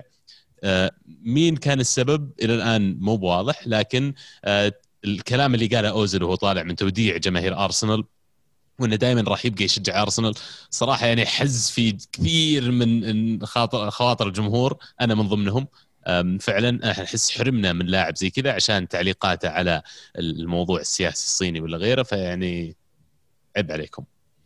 طيب آه، بنتكلم عن لامبرد و هذا هو إيه، هذا الموضوع. تشيلسي. وقاله وكذا. وش صار؟ كراشوا هذا اللي صار. ومن جابوا؟ حتى الآن ما جابوا أحد ما أدري توصلكم خبر ترى كانوا بيقولون بيقولون. فالكلام الكثير اللي قاعد يزيد إنهم يبغون واحد يحكي ألماني. طبعا دافعين لهم كم مليون على اثنين ألمان مو قاعدين يشتغلون قالوا نجيب لهم واحد ألماني. طبعا سياسة فريق إدارة روسي. فهذه الفكرة. يقولون انه كانوا يفكرون. براجنك يفكرون براجنك يخبرون راجنك حق الميلان. إيه. بس إنه رفض إنه يقعد أربع شهور بعدين يشوفون له محل فكرشهم. فأول ما آه، هو بدأت السالفة من أيام السيتي يوم خسارة السيتي بدوا يفكرون بالموضوع. يوم ان خسروا من ليستر قالوا خلاص تمت بس خلينا نظبط الأمور مع توخل فعلا اتفقوا مع توخل ويبدو لي إن توخل هو ال- ال- ال- المدرب الجديد. ليش ما تصدق عزيز؟ ما أدري يعني غريب إنه بيجيبون مدرب بتك... لازم يكون يتكلم ألماني عشان عندهم لاعبين ألمان مو مو ظابطين. يعني ما أتوقع انه إي بس ما أتوقع يحتاج لهالدرجة بيجيب واحد يتكلم ألماني. باقي الفريق طيب من جد. باقي الفريق لاعبين يتكلم واللعيبة إنجليزي يعني، الإنجليزي معليش. الشباب إي واللعيبة الإنجليزي الشباب وابناء الأكاديمية وبنرجع ديكلان رايس وعندنا أبراهام وجيمس وتشيلول ومدري وش. ثم يجي إيه ثم يجيب لك واحد ألماني عشان يظبط اثنين ألمان. يعني أتوقع ما أدري وش كمان- التخطيط. ما أدري. إيه. مشكلة من من جرفلد حديرة يعني. السؤال السؤال اي يعني اي. هذا هو هل هل توخل هو الشخص المناسب الحين؟ آه لا طبعا بن- ما أدري. احس بالنسبة لي معها ابدا. توخل ليش لا؟ ليش؟ آه. علي تو- توخل من من من مجموعة أعضاء في أحد البودكاستات وفي أيام ما كان أولي يجيب العيد وقلت لهم وقتها أن توخل يعني ما هو بشخص يعني مو هو بمدرب كويس مدرب جيد يعني عرفت؟ بس مو هو بمدرب انت تجيبه على أساس والله تبغى تفوز بالدوري تبغى تفوز بال Champions League تبغى تنافس من الكبار أول ما تفضل بس هم يبون واحد يلعب pressing أسلوب ألماني وتوخل available فأعتقد يعني هو أقرب شيء اللي ما ي- ما ي- خلينا نقول ما يكسرون البنك حقهم عشان يجيبونه. يعني إذا هل- إذا مرة مستعجل يعني تجيب مدرب يا أخي طيب ليش ليش ما رحت جبت بوكيتينو؟ طيب بوكيتينو أفضل لك بكثير يعني تستنى هذوليك يوقعون معه ويقيلون مدربهم اللي ما خل... ما يبونه عشان تروح تجيب أنت آه، شو اسمه فضلاتهم يعني عشان ترضي اثنين ألمان غير منطقي. غير منطقي ابدا وكنت أنا مرتبط بوظيفة الحين. إي لا يعني ليش ما سويته من قبل؟ كم فاضي قاعد آه، لين ما انتصر كانوا يبون فاضي. لامبارد. obviously كانوا يبونه يقعد. طيب ما دام تبيه يقعد؟ خليه يقعد. على الأقل إيه، كمل نهاية الموسم. شوف وش السالفة. آه، فراسو يقول بعد اللقاء للامبرت تشوفون البديل مناسب توخل خاصة إن نشوف سيطرة تدريب ألمانيا على أوروبا ناجحه جدا وبوجود عدة لاعبين ألمان بتشيلسي وتوخل يعتبر مدرب مرن جدا فأعطونا رأيكم فيه كبديل. واصلا مشكلة تشيلسي السابقة لامبرت ولا كان يحتاج صبر؟ لامبارد يتحمل جزء عبط يا أخي لامبارد مرة عبط. يعني ال systems اللي قاعد يلعب فيها اللاعبين المت... الخيارات المتاحة إيش تتوقع لما يجي الصيف ويجيب لك ناديك لاعبين ب 250 مليون وبعدين أنت تجي تقول لا والله أنا يمكن ما أبغى لعبه ولا بنزله دكة ولا ما راح أحط ال system اللي يناسبه هو هو مو الأولوية حقتي آه، يعني إيش تتوقع يا لامبارد؟ لا أنا أنا عندي مشكلة برضو مع سالفة إنك جبت سبع لاعبين وكلهم كذا ستة تبغى تلعبهم أساسيين على طول. طيب سالفة ال- ال- التجانس ال- ال- الفريق خاصة انه ما كان عندك pre-season والله تجهز الفريق على بعضه. غير ذلك إن عندك لاعبين الموسم الماضي قاعدين يقدمون مستويات رائعة. يعني إبراهام لولا الله ثم تامي إبراهام ما وصلت ال top four تقوم تجيب هذا وتخلي ابراهام في الدكة. يعني okay أنت راح تعتمد عليه في المستقبل بس ابدأ بتامي إبراهام وعط آه، فيرنر تدريج. عندي مشكلة مع آه، التوقيع مع هافرتس. أنا أشوف إنه وقعوا مع هافرتس لأنه يقدرون يوقعون معاه الحين وممكن يروح عليهم بعدين. بس فعليا أنت توك جايب زياش وعندك تامي أبراهام. ف وين مكان هافرتس في الإعراب؟ فاضطريت إنك تلعب 4 3 3 وتحط هافرتس في مكان غير محله على أساس إنك تلعب هافرتس وماونت وزياش. ولا قدرت تستفيد من ماونت. آه، عفوا من زياش. لا من هافرتس. ف في في في في في مشكلة في التعاون التعامل مع أعضاء مع الفريق وإدراجهم في في التشكيلة الأساسية آه، ما عرف يدرجهم. وكنا نتكلم بداية الموسم إنه إذا قدر يلقم الفريق بديسمبر راح يستمر لكن مع الأسف مع انتصاف ديسمبر الظاهر بدأت آه، الأمور تتدهور بالنسبة للامبرد. ومن أحد المشاكل بعد اللي اللي عانى منها اللي هو حركات آه، مورينيو اللي يروح ينطر اللعيبة تحت الباص بعد المباراة.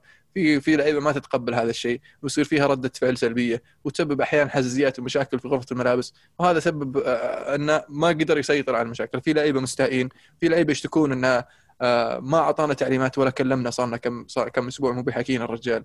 لا لنا بنلعب ولا هو يقول لنا وش السالفة ليش بدنا بنلعب ولا هو قاعد يوجهنا عشان تلعب والله سوي كذا. آه، ما عليك بجيبك وقتك. مريحهم. وصار آه، بيتر آه، بيتر تشيك طبعا ال- اللي هو زي مدير الكورة. آه، هو اللي على تواصل مع وكلاء أعمال اللاعبين على أساس إنه يضبطهم إنه ما عليكم. الأمور بتمشي الخطة بتجي الأمور بتزبط. فصار في نوع ما آه، لخبطة في خلف الكواليس. وسوء إدارة من لامبرد. و إدارة تشيلسي رأوا إنهم عطوا لامبرد وقت أكثر من اللازم. آه علي يقول قار إقالة لامبرد قرار غبي ويدل على غباء إدارة تشيلسي الروسية. فرانك لامبرد قدم موسم ماضي ناجح بكل المقاييس وبداية موسم ناجحة إلى حد ما نظرا لوجود العناصر الجديدة تحتاج إلى وقت للتأقلم. وهذا الشيء اللي, اللي لم تقدمه الإدارة للمدرب والعناصر الجديدة اللي هو الوقت. السؤال هو لو كان توخيل هو المدرب تشيلسي ما هو الهد... ما هي الأهداف التي وضعت له أو وضعت له الإدارة ليحققها كل اللي سوته إدارتنا أنها فقط صفرت العداد وبدأت من جديد.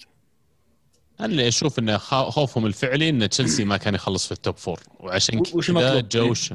وش المطلوب إيه،؟ top four top four من الآخر.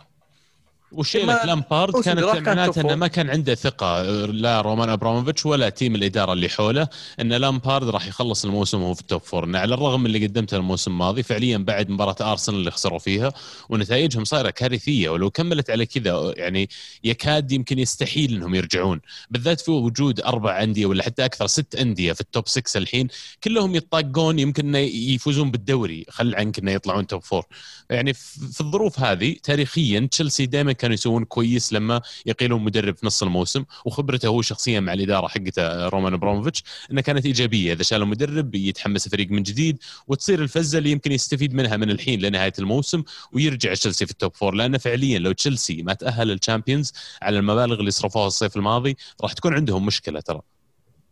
بس تشيلسي قادر يعني بالإمكانيات اللي عندهم وأتوقع فزة المدرب الجديد راح يكونوا يسوونها. آه، بس بالنسبة للامبرد من الأشياء اللي كان يسويها اللي هو التغيير والتجديد والتبديل في التشكيلة آه، يقول لك في في 25 مباراة الثلاثي الهجومي تغيروا آه، 17 مرة. يعني آه، بس من من من 25 مباراة ثمان مباريات اللي كان نفس الثلاثة قدام يلعبون. طبعا جزء كبير منها بحكم الإصابات إصابة آه، آه، زياش وبوليسيتش شفنا بعض بعض التغييرات لكن يظل ما في ما في ثبات. آه، كان في حالات كثيرة يبدو أن لامبرد مو بعارف التشكيله ال- ال- ال- الأفضل والمثلى بالنسبة للعناصر اللي موجودة عنده. آه، شفناه يلعب 4 3 3 آه، آه، جرب 4 4 2 آخر مباراة جرب آه، ثلاث مدافعين. ف لامبرد فعلا كان يحتاج وقت لكن أخطأ في, الفريق اللي راح له. تشيلسي ما عندهم وقت وأبراموفيتش بالذات. ما يعرف آه، أنت. أنت legend أنت كنت لاعب سابق أنت صديقي قبل قبل ما تصير مدرب ما تمشي. ما أنت قاعد تجيب نتائج ما انت مستمر يعني. أنا أحس لامبرت شوي كسر قاعدة المدرب آه، اللي كان لاعب سابق في الفريق أو أو نجم تصير علاقته مع اللاعبين ممتازة. آه، تحس إن اللاعبين مو مبسوطين آه، تصريحات بعض اللاعبين في فترة من الفترات آه، روديجير يمكن جيرو اللي ما كانوا يلعبون بشكل مستمر برضو تعطيك انطباع معين. عناد لامبارد في التشكيلة. وأتذكر أنا قلت لأبو شامسي مرة قلت أنا عليه ملاحظات كثيرة على لامبارد وقال وش ملاحظات زعل. قال وش ملاحظات؟ ما في وش ملاحظات. ف فواضح واضح إن الفريق يعني تحس إنه عرفت نفسيا. تعرف اللي ما ما في يعني أرتيتا مثلا في أرسنال تحس إنه لا في في شوي chemistry بس النتائج مي موجودة. يعني يعني ح- قاعد يحاول آه، اللاعبين تحس ودهم يسوون شيء. تشيلسي آه، لا تحس شوي يعني حوسة حواق. يا حليل وشامسي والله ضغطته اليوم في ال group. والله أنا كان ودي يخش معنا وكلمته بس إنه مشغول شوي مع العمل. هل لامبرد الآن يعني الظروف اللي مر فيها لامبرد كانت صعبة شوي. نوعا ما. لكن المطلوب من لامبرد كان أكبر بك- بكثير من اللي أصلا كان ممكن لامبرد يقدمه. كان ممكن يكون فلتة زمانه عشان يحقق النجاحات المتوقعة من لامبرد. الموسم الأول اللي مع تشيلسي كان ناجح. آه، الموسم الثاني ما كان دمار لكنه ما كان قد الطموح بناء على معطيات الموسم الأول وبناء على الصيف اللي آه، صار لتشيلسي من آه، انتدابات. مستقبل لامبورد الآن. هل يرجع لتدريب فريق Championship هل آه، مكانه في ال- في خلينا نقول لسه في الدوري الإنجليزي في ال Premier League؟ أنا أقول أنا- أنا أقول له يروح آه، سلتك ويسوون لي كذا Old Firm derby جميل. لأن سلتك يبحثون عن مدرب جديد وأشوف إنه يعني match made in heaven على قولتهم. وأتوقع بعد الخطوة هذه ما يبغى يرجع ال Championship يبغى يا Premier League ممكن فعلا سلتك لأن شفنا مدربين كثيرين زي برندن روجرز والآن في الطريق جاي جيرارد بعد راحوا الدوري الاسكتلندي ورجعوا عن طريقه. فيعني الخطوة الجاية لامبارد أنا اللي قال نادي قادر إنه يصبر عليه. ويست هام لأنه كان لاعب سابق هناك ممكن قد يكون خيار. وسم آم، عندهم لكن- ديفيد مويس لو سمحت. في الغالب في الغالب إنه راح يكون فريق حتى لو في ال Premier League واحد من ال top f- من ال bottom five bottom five bottom 7 يعني يتفادى الهبوط. ومن هناك إذا قدر إنه يؤدي من جديد ممكن نقدر نشوفه إنه ينتقل لأندية أخرى. في وجهة نظري من صالح أنه يطلع من الدوري الإنجليزي حاليا أو إذا إذا يبغى يستمر في الدوري الإنجليزي إنه ما يبدأ إلا بالموسم القادم. يخلي الموسم هذا يعدي ويشوف الموسم القادم إيش يصير. لكن آه إذا يبغى يستمر هذا الموسم فالموسم الدوري الإنجليزي ليس هو الخيار المفروض يكون له. آه إذا قدر يطلع شوي عن الأضواء آه يكون أفضل. حتى أسهل له في العودة في المستقبل. جميل. آه سؤال أخير لأن قطعتك يا أبو داحم في فقرة آه الريال ليش آه أليجري ما ينفع تشيلسي؟ أو أنت قلت ينفع؟ نسيت لا أنت قلت ما ينفع صح؟ أنا قلت آه، ان كنا نتكلم عن اي إيه، يقول ما ينفع لأن دفاعهم غير مناسب للعب أليجري إيه صح؟ يعني أليجري ما راح يجيك بتعطيه روديجير وزوما و تياجو سيلفا ب- تياجو سيلفا بعمر 36 سنة آه، ما ما أتوقع يعني اللي اللي الفترة اللي كان فيها في ميلان كان تياجو سيلفا و مين كان مع تياجو سيلفا؟ آه، نسيت. آه، مع مع. اليوفي جاء. مكسس ونيرا لا أتوقع والله ممكن. حليل. لا لا في واحد حليل كان موجود وقتها. بعدين راح اليوفي بونوتشي كليني آه بارزالي. آه يعني أقدر أقول مم- ممكن بونوتشي في عز مستواه كليني كان في مستوى ممتاز. بارزالي اللي رجع بمستوى رائع. واعتمد عليهم كثير. يعني ك... ك... عشان يرتاح قدام ويعطي فرصة للقدام كود- كوادرادو آه. والباقيين كان يعتمد على على ال- الأساس اللي ورا فلما يروح تشيلسي ما ما راح يلعب ازبليكويتا مكان بارزالي عرفت؟ ف فصعب صعب. لا بروديجر.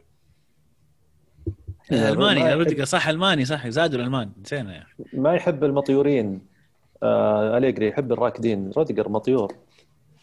والله صدقت ما ينفع لهم اليجري تشيلسي ما ينفع ما أعتقد. يبغى لهم مدرب بريس يبغى لهم مدرب صغير.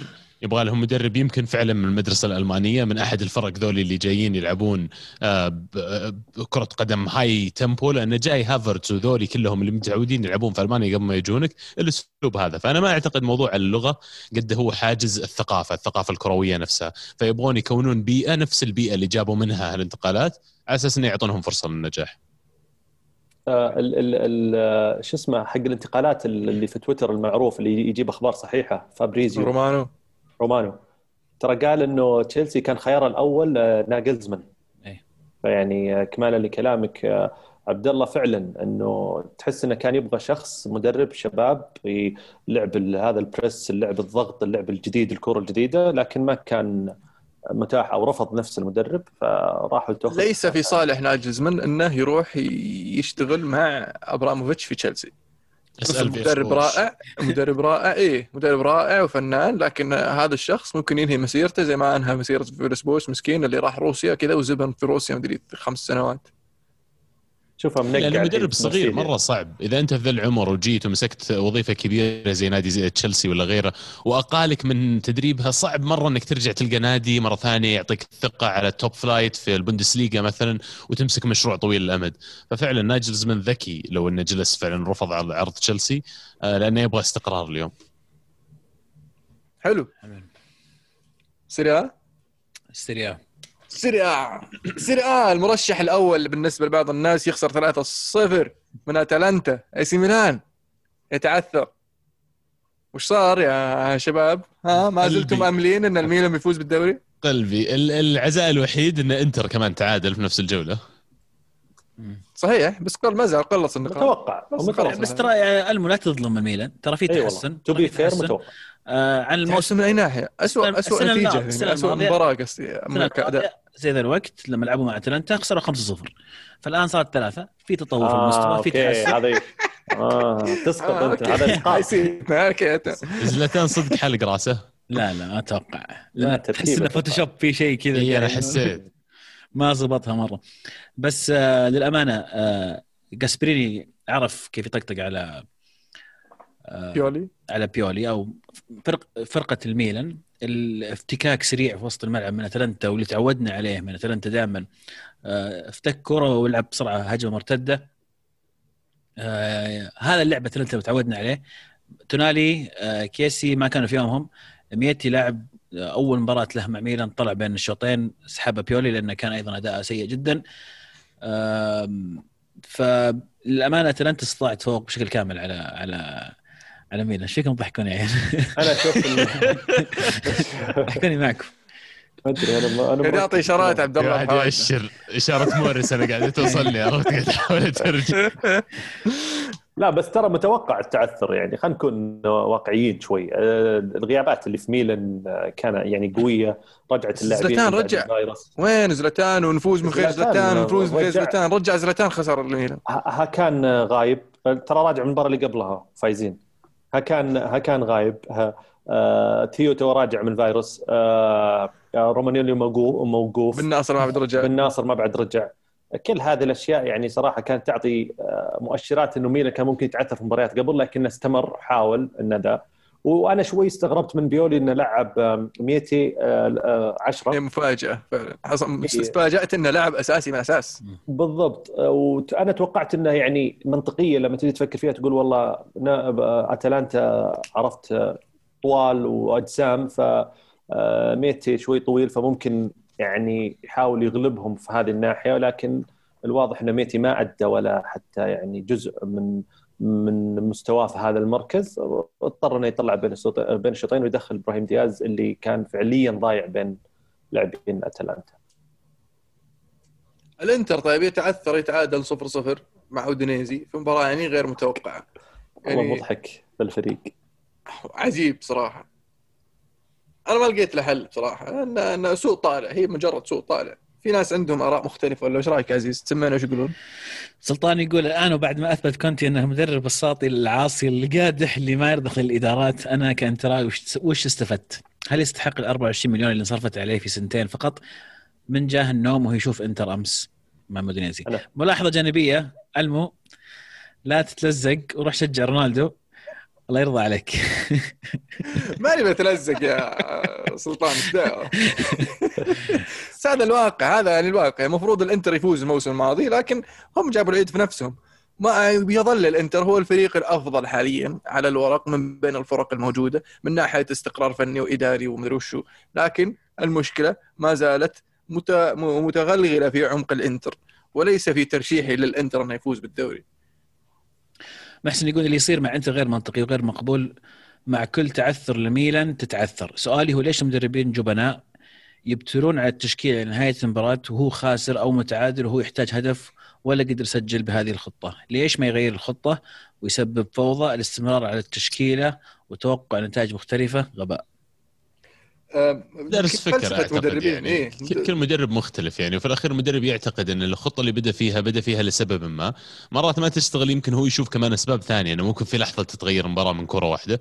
لكن يعني آه، فعلا يمكن نشوف كرة القدم التطور اللي بعد كذا إن السيستمز تبدأ تتغير خلال المباراة. الآن شفنا خلال آخر كم سنة اللي هو كيف شكل الفريق حتى كخطة وتشكيل على الملعب لما تصير أنت هاجم غير لما تكون مدافع.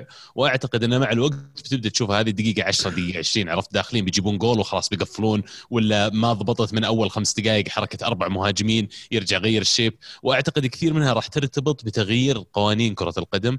إذا سمحوا مثلا إنك اللاعب اللي يطلع ترجعه إذا زادوا عدد التبديلات راح تشوف هذه الأشياء تكثر كثير. أيضا يقول محسن من يوم ما ألمو ترك ترشيح أتلتيكو وهو يتصدر ويمتع بالله فكنا وترك ترشيح الإنتر لعله يزبط وضعنا ونتصدر. الميلان شجع الميلان أبعد أبعد.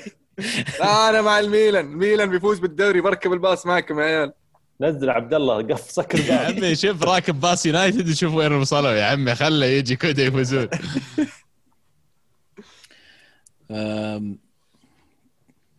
شو عندنا؟ يمكن أنا أتوقع إن اللي السائل كان يقصد إن آه، سكرينيار و- ودي فراي و- وباستوني كملوا مباراة كاملة. أنا شخصيا يعني أستغرب صراحة. أنت مدرب تبغى الفوز وخصمك تعثر قبلك. ومستمر إنك تلعب بثلاث مدافعين ورا وأودينيزي راجع صف الباص. يعني ما أدري. طلع اسحب مدافع. على الأقل نزل لاعب نص. ما تبغى تنزل مهاجم نزل لاعب نص. شوي يوزن الأمور. سانشيز اريكسن شيء لا وبعدين كونتي بعد نهاية المباراة تصر يعيد التصرفات وينطرد وانطرد المساعد وفيلم قاعد يصير كالعادة يعني. هو شوف كونتي من المدربين اللي اللي ما يتقبل الخسارة. في في نوعية مو مدربين في نوعية نوعية من الناس اللي مس... لو لما لما يخسر ما يتقبل الخسارة بصدر رحب ولا عنده روح رياضية. وغالبا هذول مو ما هذول عنده روح رياضية بس يعني ما عنده روح رياضية قوية يعني. هذا شيء مختلف عن اللي ما يتقبل الخسارة. روح رياضية أنك تتقبل خساره أنت خسرت خلاص أو تعادلت أو اللي صار. مو بلازم تسوي مشكلة كل مرة فريقك ما يفوز.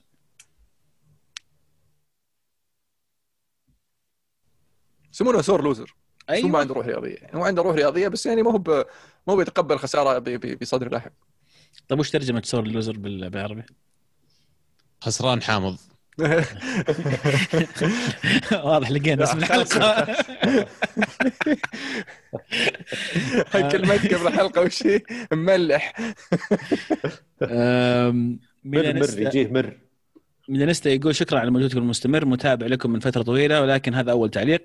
تعليقي حول الفرق حول الفرق بين مشروع ميلان بيولي والذي نجح في ضمان التأهل لدوري الأبطال بنسبة كبيرة ومقارنته مع مشروع تشيلسي لامبارد. الفاشل الذي الصحافة تغطي على إخفاقاته بتبرير إنه ما اختار الألمان وانجبر عليهم. وأقيل. وأقيل. مسكين. هذا أتوقع يكفي من طرفين ميلان صراحة إن الزلايب اللي تعثروا في الجولة هذه. طب حدثني عن اليوفي اللي بيفوز بالدوري. تعال تعال. أنا ما قلت أنا ما قلت. أنا عارف. إنك ما قلت. أول شيء أول شيء مبروك لجمهور اليوفي آه، كاس السوبر اللي كان في وسط ال- الأسبوع. آه، مبروك. بعد الفوز على الله يبارك فيك بعد الفوز على نابولي آه، 2-0 آه، إنسيني طبعا ضيع بلنتي في هذه المباراة. إحصائية جميلة عن إنسيني. تعرف ان احصائيه مو واضح. في حياته ضيع أربع بلنتيات. ثلاثة منها قدام اليوفي ولا قد سجل ولا بلنتي ضد اليوفي. كل البلنتي ضد اليوفي يضيعه فأنا أقول المفروض ما يشوت بلنتي ضد اليوفي. صاح الصياح بعد المباراة يبين لك إنه فعلا ما قد سجل ولا بلنتي إيه. اليوم يعني ما أدري غريب سوء. طالع اللي صار سوء طالع بصراحه هل تلوم جاتوزو عليه أول شيء؟ صعبة اني الوم جاتوزو. إذا ال- ال- ال- السوء طالع اللي صاير صعب إنك تلوم مدرب. يعني اذا إذا كان يقدر يسوي أحسن أكيد راح يحاول يعدل يبدل. لكن إن شاء الله بنردها في مباراة الدوري. مباراة الدوري. طيب بعد فوز اليوفي في كاس السوبر طبعا في ال weekend كان في انتصار أيضا على بولونيا بهدفين مقابل لا شيء. بدوا الناس يتكلمون عن إن اليوفي قرب ويوفي رجع. آه، تشعرون إن في تغير فعلا في في اليوفي؟ هل اليوفي بدأ ينسجم بشكل أكبر عناصريا ومع تكتيك بيرلو ولا بالذات نقطه مهمة إنه إنتر وميلان كلهم يرفضون إنهم يتقدمون بشكل أكبر أو يكبرون الفارق بين الفرق اللي وراهم؟ فهل ترون فعلا إن اليوفي رجع لل- للحسبة بشكل كبير ولا لسه بدري؟ أنا صعب أقول رجع للحسبه اللي أقدر أقوله إنه فعلا ال- اليوفي بدأ آه، يتأقلم على النظام الجديد. آه، بدأ يتعرف على الأسلوب الجديد. آه، ال- ال- العناصر حتى حتى العناصر الجديدة مع وجود كيسا وكلوسوفسكي و- ومكاني قاعدين نشوفهم يأخذون على ال- ال- ال- الفريق الجديد. ف يبي لهم شوية وقت عشان أقدر أقول والله فعلا يقدرون ينافسون لأن ال- اللي بيسويه أو مباراة الإنتر اللي صار في مباراة الإنتر. أنا ما أدري هل بيرلو كان مركز بالنهائي فضحى بالمباراة هذه أو إنه ما عرف يتعامل مع المباراة هذه. فأتوقع ال- ال- المباريات اللي اللي اللي بنشوفها في المستقبل القريب ممكن توضح لنا هذه النقطة بشكل أكبر. أنا ما راح أقدر احكم إلا إذا أكتمل الفريق صراحة. يعني أكتمل من أي ناحية؟ من ناحية اللاعبين ال- الإصابات. عناصر. يعني آه، من بداية الموسم ما أعتقد إن اليوفي وصل إلى مباراة يمكن هو كامل بدون أي إصابة. هو إصابة لاعبين أساسيين. يعني بداية من ساندرو آه، بعدين آه، أو يمكن ديبالا برضو كوادرادو. الآن الآن ديبالا يوم بدأ شوي يمسك الطريق على قولتهم بدأ يعني يأدي أصيب مرة ثانية. دي لخت كيليني تو راجع من مباريتين.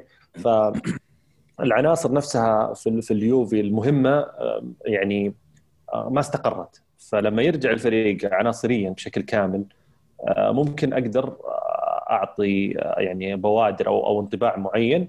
لكن الانطباع النفسي اللي أحس إن الفريق فيه روح حلوة يعني حب يعني تحس إنه اللاعب اللي ينزل يبغى يأدي وزيادة. اللاعب اللي موجود في الملعب برضو تحس إنه قاعد يعني يحترق قاعد يحاول إنه إنه يسويه فأحس إنه آه، اللاعبين ودهم يسوون شيء عشان بيرلو آه، لكن آه، ممكن يحتاج وقت.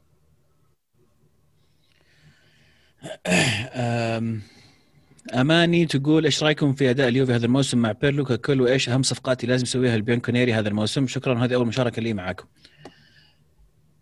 أول شيء أنا معجب كثير بويستن ميكاني صراحة اللي قاعد يسويه والتوظيف اللي قاعد يستخدم فيه بيرلو. أخيرا بدينا نشوف أشياء جميلة. آرثر أستغرب جدا لما ما أشوف آرثر أساسي لأنه هو اللاعب الوحيد اللي يستلم الكرة بهدوء ويدور ويوزع بشكل صحيح. ما تحسه هو اللي ينقص وسط تشيلسي وسط اليوفي. ما تحس يعني. عجل. مو ما عنده حركات ما هو بعجل ولا هو ينسى نفسه يتقدم ولا يغلط كثير. يعني لاعب راكز وهادي وجوده مهم جدا. فأستغرب لما أشوف مباراة يبدأ فيها بيرلو بدون آرثر. نفس الشيء مكاني اللي كنا متوقعين إنه هو أقل واحد في المجموعة لعيبة وسط الموجودين لكن أثبت نفسه. آه، زي ما قال أحمد لاعب يمكن مندفع شوي يخطئ أحيانا لكنه عنده بوادر إيجابية وموهبة تحتاج إلى صقل وراح تكون آه، لها مستقبل باهر صراحة. من اللي شفته في في الموسم هذا.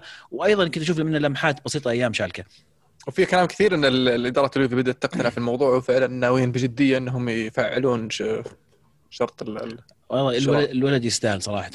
تظل مشكلة الطريقة اللي يلعب فيها بيرو إلى الآن اللي هي استخدام الأطراف واحيانا لعيبه اللي اللي ما تعودنا نشوفهم على الاطراف أو هم ما لعبوا بشكل كبير على الأطراف يكونوا موجودين في هذه هذه المراكز. طبعا أتفهم إنه الفكرة منهم إنهم يدخلون على وسط الملعب بشكل أكبر آه، الفريق يبدأ شكله في الملعب يتحرك لكن إلى الآن هذا الشيء ما تطبق فعلا ولا تم تنفيذه بالطريقة الصحيحة أو اللي يطمح لها أندريا بيرلو. فما زال أمام اليوفي في مسار طويل. وأرجع لمباراة الإنتر اللي تكلمت عنها ألمو. ترى كونتي إنتر ما غير شيء في هذه المباراة. ما جاء بخطه جديدة فاجأ فيها بيرلو. كونتي جاء بكونتي انتر. جاء زي ما هو زي ما تعودنا عليه زي ما الطريقة اللي يلعب فيها دائما. ما كان هذا البلاء. ما كان في مفاجأة لأندريا بيرلو هذا البلاء. آه هذا هذه المشكلة أنا مشكلتي مع السالفة هذه. إن هل هو ما عرف يتعامل مع فريق بحجم الإنتر بإدارة كونتي أو إنه كان مركز بالنهائي فحاول إنه يهدي اللعب هنا؟ اعتقد إنك من أسهل الفرق إنك تقراها أو تستعد لها هم فرق كونتي لأنه ما يغير ما يجيب لك شيء جديد. هي نفس الطريقة هي نفس اللعب هو نفس الأسلوب. وحتى الهدف اللي شفناه الهدف الثاني هدف تمريرة آه، باستوني آه، المين كانت؟ باريلا. الباريلا. شفناها 20 مرة مع مع بونوتشي. شفناها أيام تشيلسي كثير. هي نفس الطريق... فعلا. شفناها نفس الطريقة اللي فيها بيرلو نفس الأسلوب. فهذه أحد النقاط الضعف اللي عند أندريا بيرلو في هذه المباراة بالتحديد اللي خلت اليوفي يخسر في جميع النواحي في ذيك المباراة أمام الإنتر مو بس نتيجة حتى في المستوى. حلو. بس الدوري مشعلل بشكل يعني بشكل أخير. الدوري مشعلل. أتلانتا بالانتصار الأخير نابولي ما زال روما. في روما لاتسيو. لاتسيو. آه نابولي يا أخي نابولي نابولي نابولي نابولي. اللي تعال حكيني عن عن هيلاس فيرونا يا كابتن. والله هيلس فيرونا يا عيال يستحقون الاشاده لأن مدربهم هذا اللي قاعد يسوي الموسم هذا ترى مو بشيء سهل. الموسم اللي راح زاحف. إي الفوز الفوز على روما ولاتسيو ونابولي والتعادل مع أتلانتا وميلان ويوفنتوس فهذا يعني مو مو بشيء كذا فلوك أو بالصدفة. هذا يدل على عمل جبار على على عمل يعني آه، يقول كان يشتغل مع مع آه، جاسبريني فالرجال عنده يعني نوعا ما نفس الفلسفة. ف آه، مدرب يستحق الإشادة اللي قدر يسوي من هيلس فرونا فريق يعني يسوي مشاكل للفرق الكبيرة هذه. ف مو هو بشيء يعني آه، غريب أو يعني مو بشيء يعني مفاجئ ان ان ان, أن, أن نابولي يواجه صعوبة ضد هيلس فيرونا آه، لكنه شيء مؤسف. أن فريق زي نابولي يحاول يحاول ينافس يحاول يبغى يرجع للمنافسة على اللقب آه، يحاول ي- على الأقل يرجع لمصاف ال top four آه، بعد التعثر اللي صار في في في آه، الربع الثاني من الموسم بدايه بداية الربع الثاني من الموسم. ف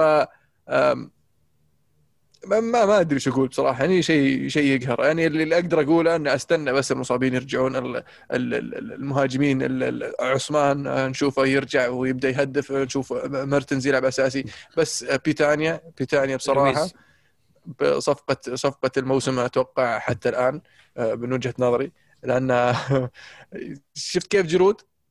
هو كذا جيرو يصير لاعب ال target man اللي اللي مو بيعتمد على بس ارمي الكوره واطقها براسي ولا hold play لا تلقاه يشارك في اللعب يروح على المس... على على جنب يفتح مساحة يستلم كورة ويمررها تلقى واحد يناول آه، يناولها في المنطقة يسجل هدف تلقاه ماسك في النص كذا. يشارك اللعب مو بس مهاجم اللي اللي عطني الكورة أسجل آه، فالاضافه اللي قاعد يقدمها إضافة رائعة لكن آه، آه، يظل آه، نابولي فيه بعض ال... ال... ال... المشاكل خاصة آه، الدفاعية بحكم إن الإصابات طبعا تكلمنا كثير ال- في الدفاع في في نوع من المشاكل إصابة كوليبالي قبل فترة وعدم رجوع للمستوى آه، ال- آه، شو اسمه. شو اسمه اليوناني؟ آه، اللي وين؟ مدافع. سقراطس؟ منولس. منولس. اي آه، في فيه آه، تذبذب في المستوى في المباريات الأخيرة. آه، ما لعب في مباراة آخر آخر مباراة. فلما يقدر أحيانا بعض بعض الفرق تمر في مراحل زي كذا. يصير اختبار صعب بالنسبة للمدرب إنه ينتشل اللاعبين إنهم يطلعون من من هذه الحفرة اللي هم فيها آه، ويرجعون آه، لسلسلة انتصارات. آه، نابولي يحتاج فوزين ثلاثة بس على أساس تركب الأمور معه وإن شاء الله آه، تضبط قبل ما إيش تجي مباراة اليوفي. أنا حاط عيني على مباراه اليوفي ترى. لا تأمن واجد لا تأمن واجد. مع, الحق- مع الحق- المربع على. قولتهم مع المربع لا تأمن واجد. حلو. بطل بصل؟ أوه بطل بصل. بطل وبصل في مطالبات بعودة آه، شطحة شطحة الأسبوع. ف إذا عندنا أحد عنده شطحة ش- طيب؟ إذا احد عنده شطحة ممكن يتفضل. بس نبدأ بطل بصل. الصراحة. أنت كلك شطحة اليوم يا عبد الله على فكره والله صادق بس على جاهز؟ ما نبدأ. ببطل بصل وش رأيك يا أبو عابد؟ أنا جاهز. سمعنا يا عبد الرحمن طيب بطل الأسبوع آه، هرنان كريسبو. واضح إنه ما في احد يسرقه. آه، كريسبو اللاعب المحبب إلى قلبي حقق أول بطولة له كمدرب. آه، صراحة اسم البطولة صعب السود سودا أمريكا سود امريكانا سودا أمريكانا. كوبا سودا أمريكانا. كوبا سودا أمريكانا. آه يستاهل. أو آه من يدرب؟ يعني آه خيسينيا آه صع- صعب. أنت قاعد. شوف العسكري يقولها ويضحك.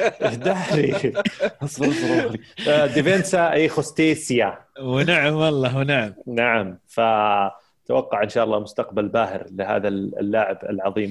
إن شاء الله. المدرب الحين صار. يعني اللاعب العظيم سابقا المدرب اللي عظيم مستقبل. يصبح عظيم مستقبلا إن شاء الله نعم طيب حلو. آه. بصل الأسبوع آه نادي روما آه، اللي آه يا, يا أبو. داحم يا غير. أخي والله اليوم جاي قاعد تزرف كل شيء الهدف والبطل. ك- بطل الأسبوع الاتحاد الأسباني. بصل قصدك بطل بطل صح صح. بطل هو تحكيم. الأسباني. تحكيم الأسباني على الاتحاد الأسباني اللي آه، لعبوا في طيب أنا أبغى أعرف وش سوى روما. تعال قل تعال. يلا قل قل ما يخالف. روما يا طويل العمر مع سبيزيا في الكاس. الزاحف فونسيكا غير ست ت- تبديلات في مباراة واحدة. هم انهزموا أصلا طلعوا من الكاس. حلو. بس آه، غير ست مباريات وحسب أحس... آه، إيش؟ آه، احتسبوا لهم إن المباراه انسحاب ومهزوم 3-0 شلون غير سبت بنفس المباراة غير ست تبديلات؟ نفس المباراة غير ستة صحيح كان في طردين على روما ف حاس شلون الحارس انطرد الحارس وحاس الدنيا وما انتبهوا ونزلوا ست لعيبة. طب هذه غلطة الحكم يعني الحكم الرابع المفروض يحاسب. يعني آه، روما يدخل من ضمن ال- ال- المحاسبة على أساس انه أصلا لاعبين انطردوا وال- والمدرب ال- ال- ال- اللي غامر أو أتوقع يعني ما أدري هو يدري ولا ناسي بس إنك أنت غامرت في يعني في كان مجال إنك أنت ممكن تفوز يعني أو أو تتعادل أو تتأهل الكاس. يعني التصرف هذا خلاك تطلع بس, من الكاس. يظل يظل الحين الحين مو مو بتلعب في استراحة انت تدخل تعال يا فلان طق high five ادخل واطلع. لا لا. فيه آه، تسجل على اللاعب الفلاني بيدخل مكان اللاعب الفلاني يطلع الرقم يرفع اللوحة. ف شلون الحكم هذا؟ مشى ست لاعبين. شلون الحكم هذا ليش ليش البصل على روما البصل على الحكم اللي مشى ست لاعبين ليش أنا أقول لك على روما؟ لأن ال- ال- الفريق لو لو حصل له مجال وتأهل. عرفت؟ بيعتبر آه، بيطلعونه من المباراه وبيعتبر منسحب ومهزوم 3-0 فهمت؟ بينما الحكم قال هذا خطأ آه، إداري خطأ آه، لا يعني يعني روما حاولوا يتحايلون على. الحكم وزبطت معهم بس قفطهم آه، الفار خلينا نقول. يعني إيه الاتحاد ال- ال- الإيطالي العميل. متى بالله متى متى عميلة. بالله بعد ما خلصت المباراة ولا في نص المباراة ولا؟ بعدها بيومين أمس. بعد يومين بعد يومين اي بعد يومين لا لا. nice. و- وازيدك من الشعر بيت روما قالوا ال- ال- المدير حق هذا حق المدير. مساكين الضعيف اللي يجيب ال- حقت ذي. إيه. هذه؟ الوظيفة. ترى مي بأول غلطة له. ترى مي بأول غلطة. قبل ثلاث شهور آه، حط لاعب في مع الفريق ومو مسجل في ال- في ال- في القائمة. وبداية الموسم هذا وطلع روما من المباراة وخسروا 3-0 يعت- يعتبرهم خسروا 3-0 فهي ثاني مرة يخسرون 3-0 بسبب أخطاء إدارية تنظيم. إيه. من الفريق. فتمت إقالته بعد المباراة بيومين. شكله يشجع لاتسيو. شكله مضايع الرجال خلينا ننكس صادق. هدف الأسبوع. يلا هدف. تفضل قل قل قل. عندي ثلاثة. هدف. يعني خذ اللي تبي يلا. شوف بقول لك شيء. هو كانت الخطة الهدف واضح يعني أتوقع كلنا الظاهر مختارينه. إيه. بس بحاول أقول غيره لا لا قلها عادي. قلها اسلم. اسلم عبد الله قاعد يناظرني ينتظر لا. لا أبد. أنا بختار مثلك عادي. يلا فالنسيا الأول. ينفع؟ ينفع. ليش لا؟ أوكي. يعني صراحة الصدق الهدف رهيب يعني أتوقع حتى لو. كلنا اخترناه عادي. من زمان يعني مسافة بعيدة. آه آه الر- يعني الركنة حقته يعني قاعد أحاول شفته مرتين قاعد أحاول أحس إنه صدفة. بس آه يعني ابدا ما أحس صدفة لأن الرجال خذ وضعية ال shoot. شفت هدف وولفرهامبتون طيب في ال FA Cup؟ برضه من من بعيد. أتوقع أبعد مسافة من هدف آه، فالنسيا. okay. تسديده قويه بعد. اسلوب طريقة- حق اللاعب اي الطريقة حق اللاعب كان جميل. يعني رجله أصلا هو اللاعب جميله لعيب. بس إن اللعبه والزاويه يعني آه، عطت الهدف حلاوة. فيستاهل هدف الأسبوع. غير إنه على اتلتي طبعا. غير إنه طبعا على اتلتي غيرت أصلا أمس حاط ال Super Bowl. آه، قاعد أناظر قلت على أمل شوية يوم شفت جابوا اثنين سواريز البتر. حطيت مسوي نفسي متابع كرة قدم أمريكية. خرجت حطيت على سواها بريدي Super Bowl؟ أجل سواها بريدي. فاز بريدي. سواها إيه، وصل- سواها. وصل- الزاحف. وصل Super Bowl. كنت بقول وش فريقه؟ هو؟ الفريق الجديد صح؟ بوكانيرز تامبا بي. تامبا بي باكنيرز آه بوكانيرز مو بحق الجليزرز زين. لا لا. طلع من ذوليك خلاص. الجليزرز الطرف الثاني في النهائي. فريقهم شو اسمه؟ لا هل هم تشيفز. الجليزرز حقين تشيفز. تشيفز ما أدري وش اسمه كانساس سيتي تشيفز هم. أتوقع. عموما كذا. أنا أتوقع يعني واحد ما تابع لكن أتوقع إن بريدي ما راح يفوز. ما راح يفوز. تشيفز مره ما كويسين. أتوقع. تشيفز كويسين. عندهم أعظم يعني quarterback حاليا. هو أعظم واحد في التاريخ بس أفضل لاعب حاليا موجود في الشيفز باتريك ماهومز توم بريدي زاحف عمره 43 سنة. هذا ال Super Bowl ال- ال- وصلهم نهائي بعد الزاحف. وصلهم نهائي أول موسم له. معهم آه، فريق آخر مرة وصل الظاهر قبل يمكن 13 سنة أو 14 سنة وصل ال Super Bowl. ف إيش رأيكم؟ أكمل عنكم أقول عنكم بصلات وأبطال اللي بعد تحمسنا على سالفة ال Super Bowl شوي. اسلم عزيز. أنا بالنسبة لي بطل الأسبوع دامك آه، طيب خلينا نسوي العكس. بطل الأسبوع ريال مدريد لأنك أخذت أخذت مني آه، خلصه روما. فريال مدريد اللي خسروا من فريق الكويانانو كويانو اللي هو ذاك الشيء الزلايب. آه، بطل الأسبوع فرانكي ديونج اللي قدم مبارتين رائعة صراحة مع برشلونة الفترة الماضية اللي بديت أحس إنه فعلا هو اللاعب اللي راح يبنى حوله هذا الفريق. يسجل أسيستات اللاعب بدأ يظهر بشكل شكل اللي توقعناه من يوم جاء من اياكس هدف الأسبوع هدف هدف فابيو مارتينيز لاعب الشباب. الهدف اللي آه، قطع الدنيا وأشغل العالم كل القنوات كل الحسابات كانوا نزلوه. ما أتوقع كل احد شافه. اللي ما شافه ما أدري وين عايش. دوري طيب أنا بطل الأسبوع حقي بسويها نفسها. هي شطحة الأسبوع وموضوع ما له دخل بالكورة ولا له دخل بالرياضة حتى. ما أدري إذا تعرفون محل اسمه GameStop GameStop هذا محل زي محلات تبيع ألعاب إلكترونية خلينا نقول.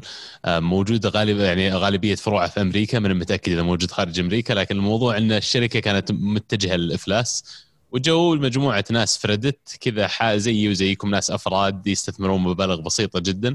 قالوا GameStop إحنا نبي نشتريه نبي نشتري ذا السهم ونبي نجمعه ونبي كل ما أحد راح بيشتري لعبة يروح يشتريها من GameStop عشان يدعم السهم. قاموا جو المستثمرين الكبار الهوامير قاموا يقولوا إنه مو منطقي الكلام هذا. الشركة بتفلس قاموا يسوون شيء اسمه شورت على ال stock ولا على السهم اللي هو إنه يقولون كأنهم إن السهم بينزل وانه كلام فاضي ما راح يطلع. نهاية 2020 كانت مجموع اللي خسروه البنوك والمساهمين الهوامير هذولي حول 3.5 مليار دولار في وجه في الطوفان هذا حق الناس اللي زي وزيكم اللي قرروا إنهم بيلقطون ذا السهم وبيطيرونه فوق. طبعا الموضوع يتشعب أكثر من كذا لكن أهنيهم على الصملة. مجموعة ناس في منتدى في ريدت وقالوا بنشتريه والى الآن السهم مولع. أعلى شيء وصل خلال مدري كم آخر سنة. فهذا يستاهلون بطل الأسبوع بصل الأسبوع آه، راح أعطيه لتشيلسي ولإبراموفيتش وللامبارد كلهم الصراحة يستاهلون البصل اللي مروا فيه شيء سيء وعدم الصبر اللي يرجع يورينا إياه إبراموفيتش. يعني يستاهل كمان بصلة خاصة. هدف الأسبوع زي ما قال بداحم أنا بالنسبة لي كمان هدف فالنسيا أول هدف جميل جدا جدا يعني من لحظتها فعلا صعب إنك تشوف أهداف أحلى من كذا. حلو. آه بالنسبة لي بصل الأسبوع طبعا نادي لايبزيج ونادي دورتموند. ونادي ليفركوزن ودوري الفلاحين حقهم الخايس اللي دائما كذا بس خذ برمن أختي تفوز بالدوري فز بالدوري ما يهمه. متعة إيش؟ يكون دوري إيش؟ كلام الخياس. الدوري الألماني كله على بعضه أصلا يستاهل. آه بطل الأسبوع طبعا أولي جونر يستاهل. هدف الأسبوع هدف فيتو لعب الهلال الدبل على التعاون هدف جميل. آه تغريدة الأسئلة؟ عجبني الاسم. تغريدة الكرة معنا الاسئله كيف؟ لا اسم طويل خلاص تغريدة الأسئلة. طيب. عبد الرحمن يقول السيتي الحين المركز الثاني وناقصته مباراة يفوز فيها ويتصدر. بس عندي سؤال لعبد الله كنت صادق يوم تقول ارسنال راح يكون في ال top four والسيتي لا؟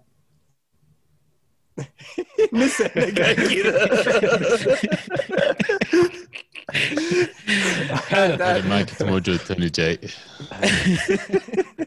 طيب فراس يقول أسئلتي واجد الله يعينكم أه وش يحتاج الهلال عشان يوقف سلسلة التعثرات؟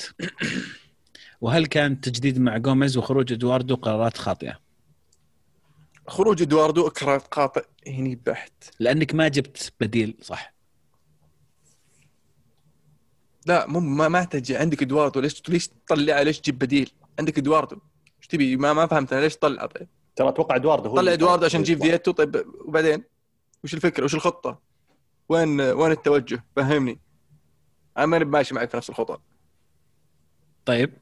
شوف أنا أتوقع ادواردو هو اللي هو اللي طلب يطلع. عرفت اللي وصل إلى مرحلة شوي تشبع. حس إنه ما راح يلعب أساسي. آه ويبي ينقل لدبي. والله هذا اللي يعني أتوقع الرجال الظاهر أعرس و... انت سامع شيء؟ على خفيف. عرفت وقالت له قاعدة إي والله. نبي نعيش سوا وكذا. إي ما ما نبيه ماخذ بنت عاد ماخذ بنت ببيته. إي. فجاه عرض من دبي فراح دبي. هل هي سؤال سؤال مرة مهم. هل هي اللي يوم سجل في 94 سوى كذا ببيته؟ هل هي, هي. اللي كان هي, هي, هي. ولا أخوها؟ لا لا هي. آه. أتوقع انه ليش أخوها. ليش مو بأختها؟ طيب يعني. لأني عارف أنا عارف إن أخوها فعلا. مو هي. والله؟ أنا أنا سمعت انه هي أو هم توأم. أدري والله ممكن توأم صح. بس ما قال كذا هو قال كذا واحد. تعرف يمكن حسب كذا كذا واحد في. الثانية تقصد؟ يمكن واحدة في يد وواحدة في يد يعني. صح إيه. صح صح. أصلا كانت كذا صادق انه ما كان ورانا نسولف عن عيال طبعا اللي يسمع الحلقة يقول كي يسمع كانت كذا وهي كذا بس ما يدري وش كذا. اي من جد. واضح طيب. طولنا في الحلقة وقمنا نشطح اي لا بس بس- بشكل سريع أنا أتوقع إن رازفان آه، آه، يحت- يحتاج وقفة شوي صادقة من الإدارة. آه، اللي قاعد يسويه آه، شوي آه، طلع عن ال- ال- ال- خلينا نقول المعقول. آه، ت- ت- ت- تجربة لاعبين كل مباراة تغيير عناصر كل مباراة. آه، التدوير اللي بعض الأحيان ما له داعي مع إني أنا معه في بعض الأحيان. آه، لازم المدرب ما يقعد يذل الجمهور الهلالي أو يذل الفريق بالثلاث بطولات اللي حققها الموسم الماضي. هو إنجاز آه، أكيد إنه ممتاز ويسجل للفريق ولكن لازم يعرف إن ال- ال- ال- الإنجازات هذه انتهت. الآن أنت في مرحلة جديدة في مرحلة صعبة. آه، قاعد يمر بتعثرات آه، بعض الأحيان غير مبررة حتى آه، لو فاز الفوز ما في ما معه مستوى فلازم الإدارة تقعد معاه وقفة صادقة تقول له ترى أنت الآن بتبدأ بنبدا بنبدأ نحاسبك يعني طيب يعني. وش حيت عن باقي الأندية طيب يا أخي مو برضو يعني الهلال كان موسمه طويل الموسم الماضي وما كان ما كان عنده الفترة الفترة إنه يسوي معسكر تدريبي وإصابات تلو الإصابات من بداية الموسم فليش الحين تبغى تغير المدرب؟ لا لا لا مو طالع اي هو بيوقفون معاه الاداره اللي قعدوا معاه هذه مو بقاعدة النظره بس- الصادقة هذه يقضب الباب. شوف حركات تعرفها حركات الاداره شوف بعض المدربين ألمو إذا خذ وجه يفلها. وهذا أتوقع شيء صار ترى نفس الشيء مع فلادان وحتى مع آه، شو اسمه حق آه، مدرب آه، كاريلي مع مدرب الاتحاد. ترى في فترة من الفترات صار في هبوط في المستوى. آه، قعدوا معهم صار في شوي تغيير شوي في القناعات. يعني الاتحاد غير شوي من قدروا يجلسون مع المدرب يقنعونه بأشياء معينة بأن رومارينو ما ينفع يصير هو راس الحرب الوحيد لازم تلعب كذا لازم تش- تشرك هذا. فصار في تفاهم وتغير شكل الفريق لأنه لا آه، آه، شو اسمه آه، يعني تبغى. تبغى الإدارة ترجع تحط التشكيلة زي ما كانت أول. لا لا لا لا يا أخي ما تحط تشكيلة. إلا لازم تجلس معه تلعب تقول له ترى أنت بتتحاسب. انت محاسب ترى انت بنبدا نحاسب. المفروض انه. المفروض إنه يعرف إنه راح يحاسب إذا أخطأ. إذا ما حاف ما فعل. الواضح لازم أقعد. معه عشان أقول له ترى بحاسبك. الواضح انه الواضح إنه ما في محاسبة. لما أنت تجي آه، في مباراة آه، بين بين بين- مباراتين بينهم ست أيام سبع أيام وأفضل ثلاث لاعبين أو لاعبين عندك تريحهم تقول والله على أساس تحضر المباراة اللي بعدها ولا على أساس أرهقه مو منطق. أنا بالنسبة لي في كل الأندية مو منطق. زي فيتوريا. وش اللي خلى النصر يقيله؟ فيتوريا أنا بالنسبة لي أعتقد إنه مدرب يعني فيتوريا كان في مديله الترتيب بين رزفان الحين في يا الصداره سلام. آه بس أعطوه أعطوه مساحته. يعني كمل كم وصل إلى سبع ثمان جولات ال- ال- الفريق مع فيتوريا. فحاولوا يقعدون معه حسسوا الرجل استمر بعناده. لما وصلوا لطريق مسدود أقالوه. آه عرفت الفكرة؟ بس الواضح الآن إنه آه رزفان آه يعني ما أدري أحس إنه جالس يحوقها شوي وبتمشيه بتجيب مين طال عمرك؟ ما حد مو ممشي أحد من الحين ما قال مش ماني فيك ماشي أحد اسمع خلينا نسمع شو يقول ماني ممشي أحد والله ما راح ماني دخل أنا في أحد. مو بقاعد طيب. يسمع مو مو قاعد يسمع أنا مالي دخل في أحد. تقول كلام أنت وهو في مخه شيء خلاص لا لا شوف أنا أعتقد إن المدربين اللي يعني تحس إنه ما ماخذ الخيط والمخيط هذا يفلم شوي هذا عندنا ولا بشكل عام؟ بشكل عام بشكل عام فهمت حلو. يعني يعني شلون ماخذ يعني مو معناته إنك تتدخل يعني إنك ما تعطيه الخيط والمخيط فهمت؟ يعني إنك أنت تحس إنه الإدارة لا جالسة تعال تجلس معك تحاسبك عادي زي زي زي تقييم موظف تعال أجلس معك أنا كل quarter ولا كل ستة شهور أجي أقيم وش سويت وش ال ال الأهداف حقتك وش الأشياء اللي أنت آه، كا- المفروض تعدلها المفروض تغيرها سويت كذا لا تحتاج تت- تتطور كذا تحتاج فهمت؟ ما حلو. ما طيب ما وش وش يحتاج يونايتد قبل ما يقفل السوق؟ يبغى أسماء. بطل أسبوع وكل السوق أسبوع ذا- بطل أسبوع وكل أسبوع برونو وهدف الأسبوع برضو برونو. وأخيرا انصفوا سولشاير مع قلوب. قلبين. يونايتد ما يحتاج يوقع مع أحد هذا الشتاء يعني تتكلم عن الشتاء. أي ما في أسماء تحتاج. إذا اللعيبة اللي يحتاجها مانشستر يونايتد صعب إنه يجيبهم في الشتاء. لأنك ما تحتاج أنت quick fixes تحتاج عناصر تكون أساسية في الفريق. حلوين. آه، عبد العزيز يقول أول ما انتقدت هازارد قدم مباراة جيدة. سؤال لعبد الرحمن من- من تتمنى يجي للريال بالهجوم؟ لا تقول مبابي وهالاند بصيف واحد خليك منطقي. يتقروش هازارد يتقروش إذا شب عليك رمعنا هذا السالفة. شفت لأنه يحاسب تدرون- قاعدين نحاسب هازارد شفت؟ عشان تدرون ان كوروماني مؤثر. نعم نعم. فعلا. ترى الأسبوع اللي اللي ماضي ناقشنا آه، إقالة لامبرد طولت. على طول. صحيح. ما قصر آه، أبراموفيتش. مهاجم. شفت تبي أبو شامسي اسم ما قصر بعد. أبو شامسي ما قصر. تبي اسم يعني كذا سريع؟ جاء في بالي إيه. هو قال بدون هالاند. يعني أحس هو هذه- زلتان اللي بيحل لكم مشكلة. لا ما ما قال بدون هالاند. قال- قال ما تقول هالاند ومبابي في نفس الوقت بعد. لأنه غير منطقي. آه يعني هالاند is an option دائما هالاند. هالاند هاري كين.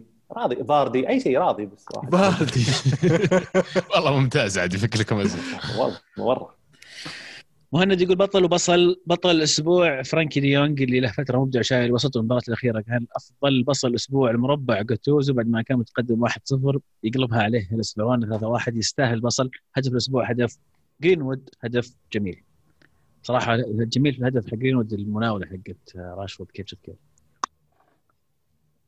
شفت روبرتسون يوم قاعد يحاول يس- يصرخ عليه. يعني بالشت هذه أسويها أنا لعبت كورة ترى. كلنا أتوقع. لا هو أكثر لين جاي shoot penalty. برا برا برا. ضيع. آه، فراسو يقول بصل الأسبوع أسامة الخلف اللي خرب مجهود اللاعبين ككل. بطل الأسبوع أتلانتا اللي حجموا ميلان. وفعلا هذه أول مرة نشوف ميلان سيء جدا هذا الموسم ويستاهل كيميتش كبطل ثاني على hat-trick assist. هدف الأسبوع هدف فابيو لاعب الشباب. أم، ريوتا يقول أتلتي فقط بمهاجم ممتاز يحلق بصدارة وحيدا سواريز. طبعا هذه معلومة غابت عن ذهن الريال من 12 سنة وغابت عن برشلونة هذا الموسم. إذا فاز الأتلتي بالليغا هذا الموسم فيجب أن تسمى ليغا سواريز. آه تركي فاز فيها ثلاث مرات ورا بعض؟ ما تصير. شلون ليش يعني؟ ليجا سوريز لأنه هو اللي حاسمها يعني. هو كيف ريوتا يبغى كذا. يبغى يسميها سواريز. طيب ليش ما سمينا ليجا رونالدو يوم أخذ هداف؟ وليجا ميسي يوم يجيب هداف 60 هدف في الموسم. المايك لك ريوتا تفضل تركي يقول السلام عليكم. اولا عزيز توقع عودة السيتي أرفع له القبعة ومن حقك تشوف حالك. شكرا. آه، ويا ليت بهالمناسبة تقول رأيك في بقية الدوري دوري فلاحين ما عليك منه.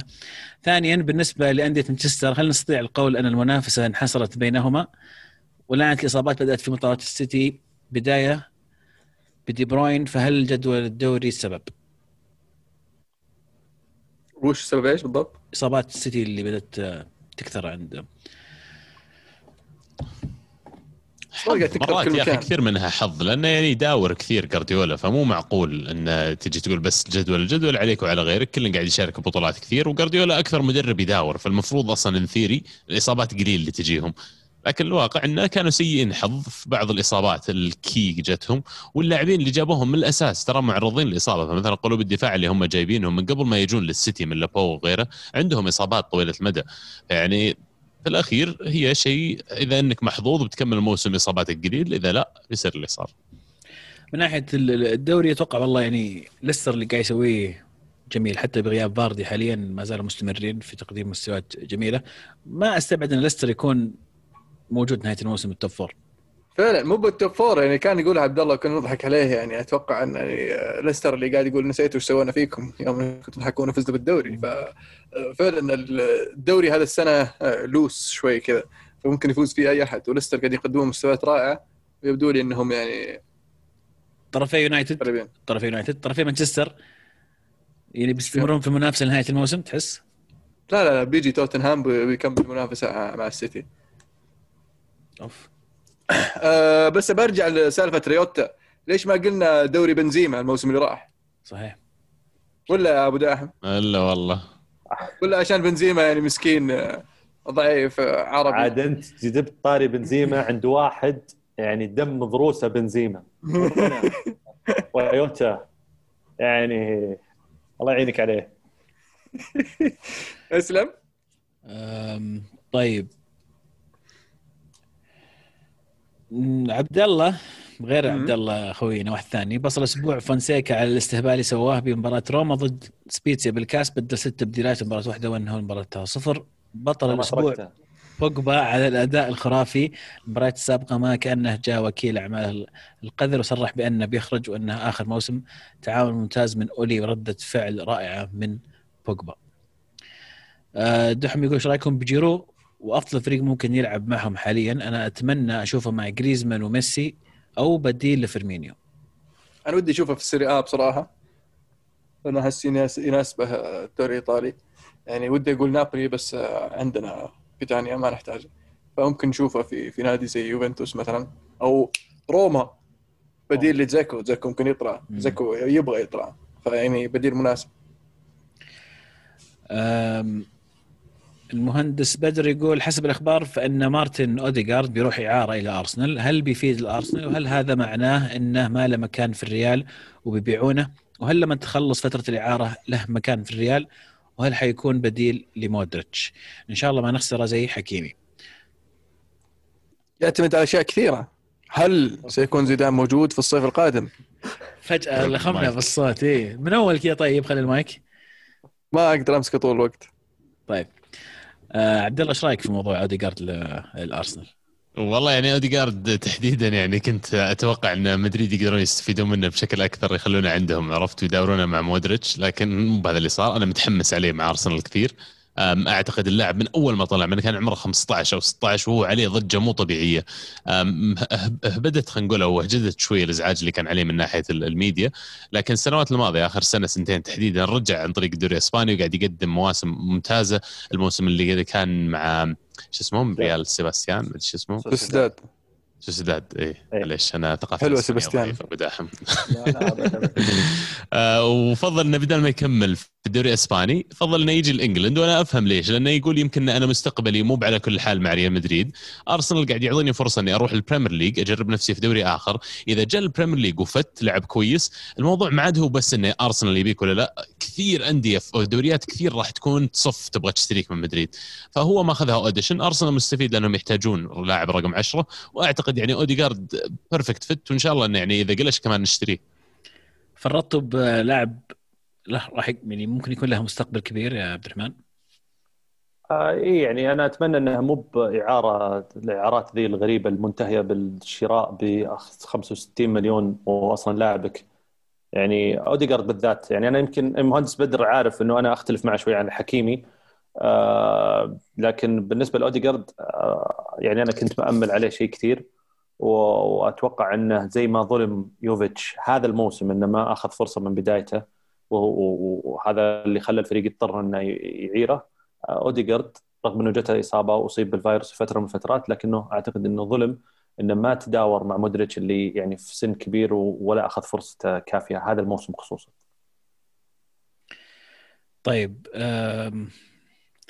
مستر مودي يقول بعد انتظار انتصارين متتاليين لأسابيع من الواضح أنه لن يأتي بمستوى سيء من الصعب من الجميع طبعا عدا هالاند الموسم حيكون محبط وصعب وشاق على الجماهير والوصول إلى الأبطال أصعب بس على الأقل نكون حققنا طموح الإدارة في المنافسة على المراكز المؤهلة إلى الأبطال.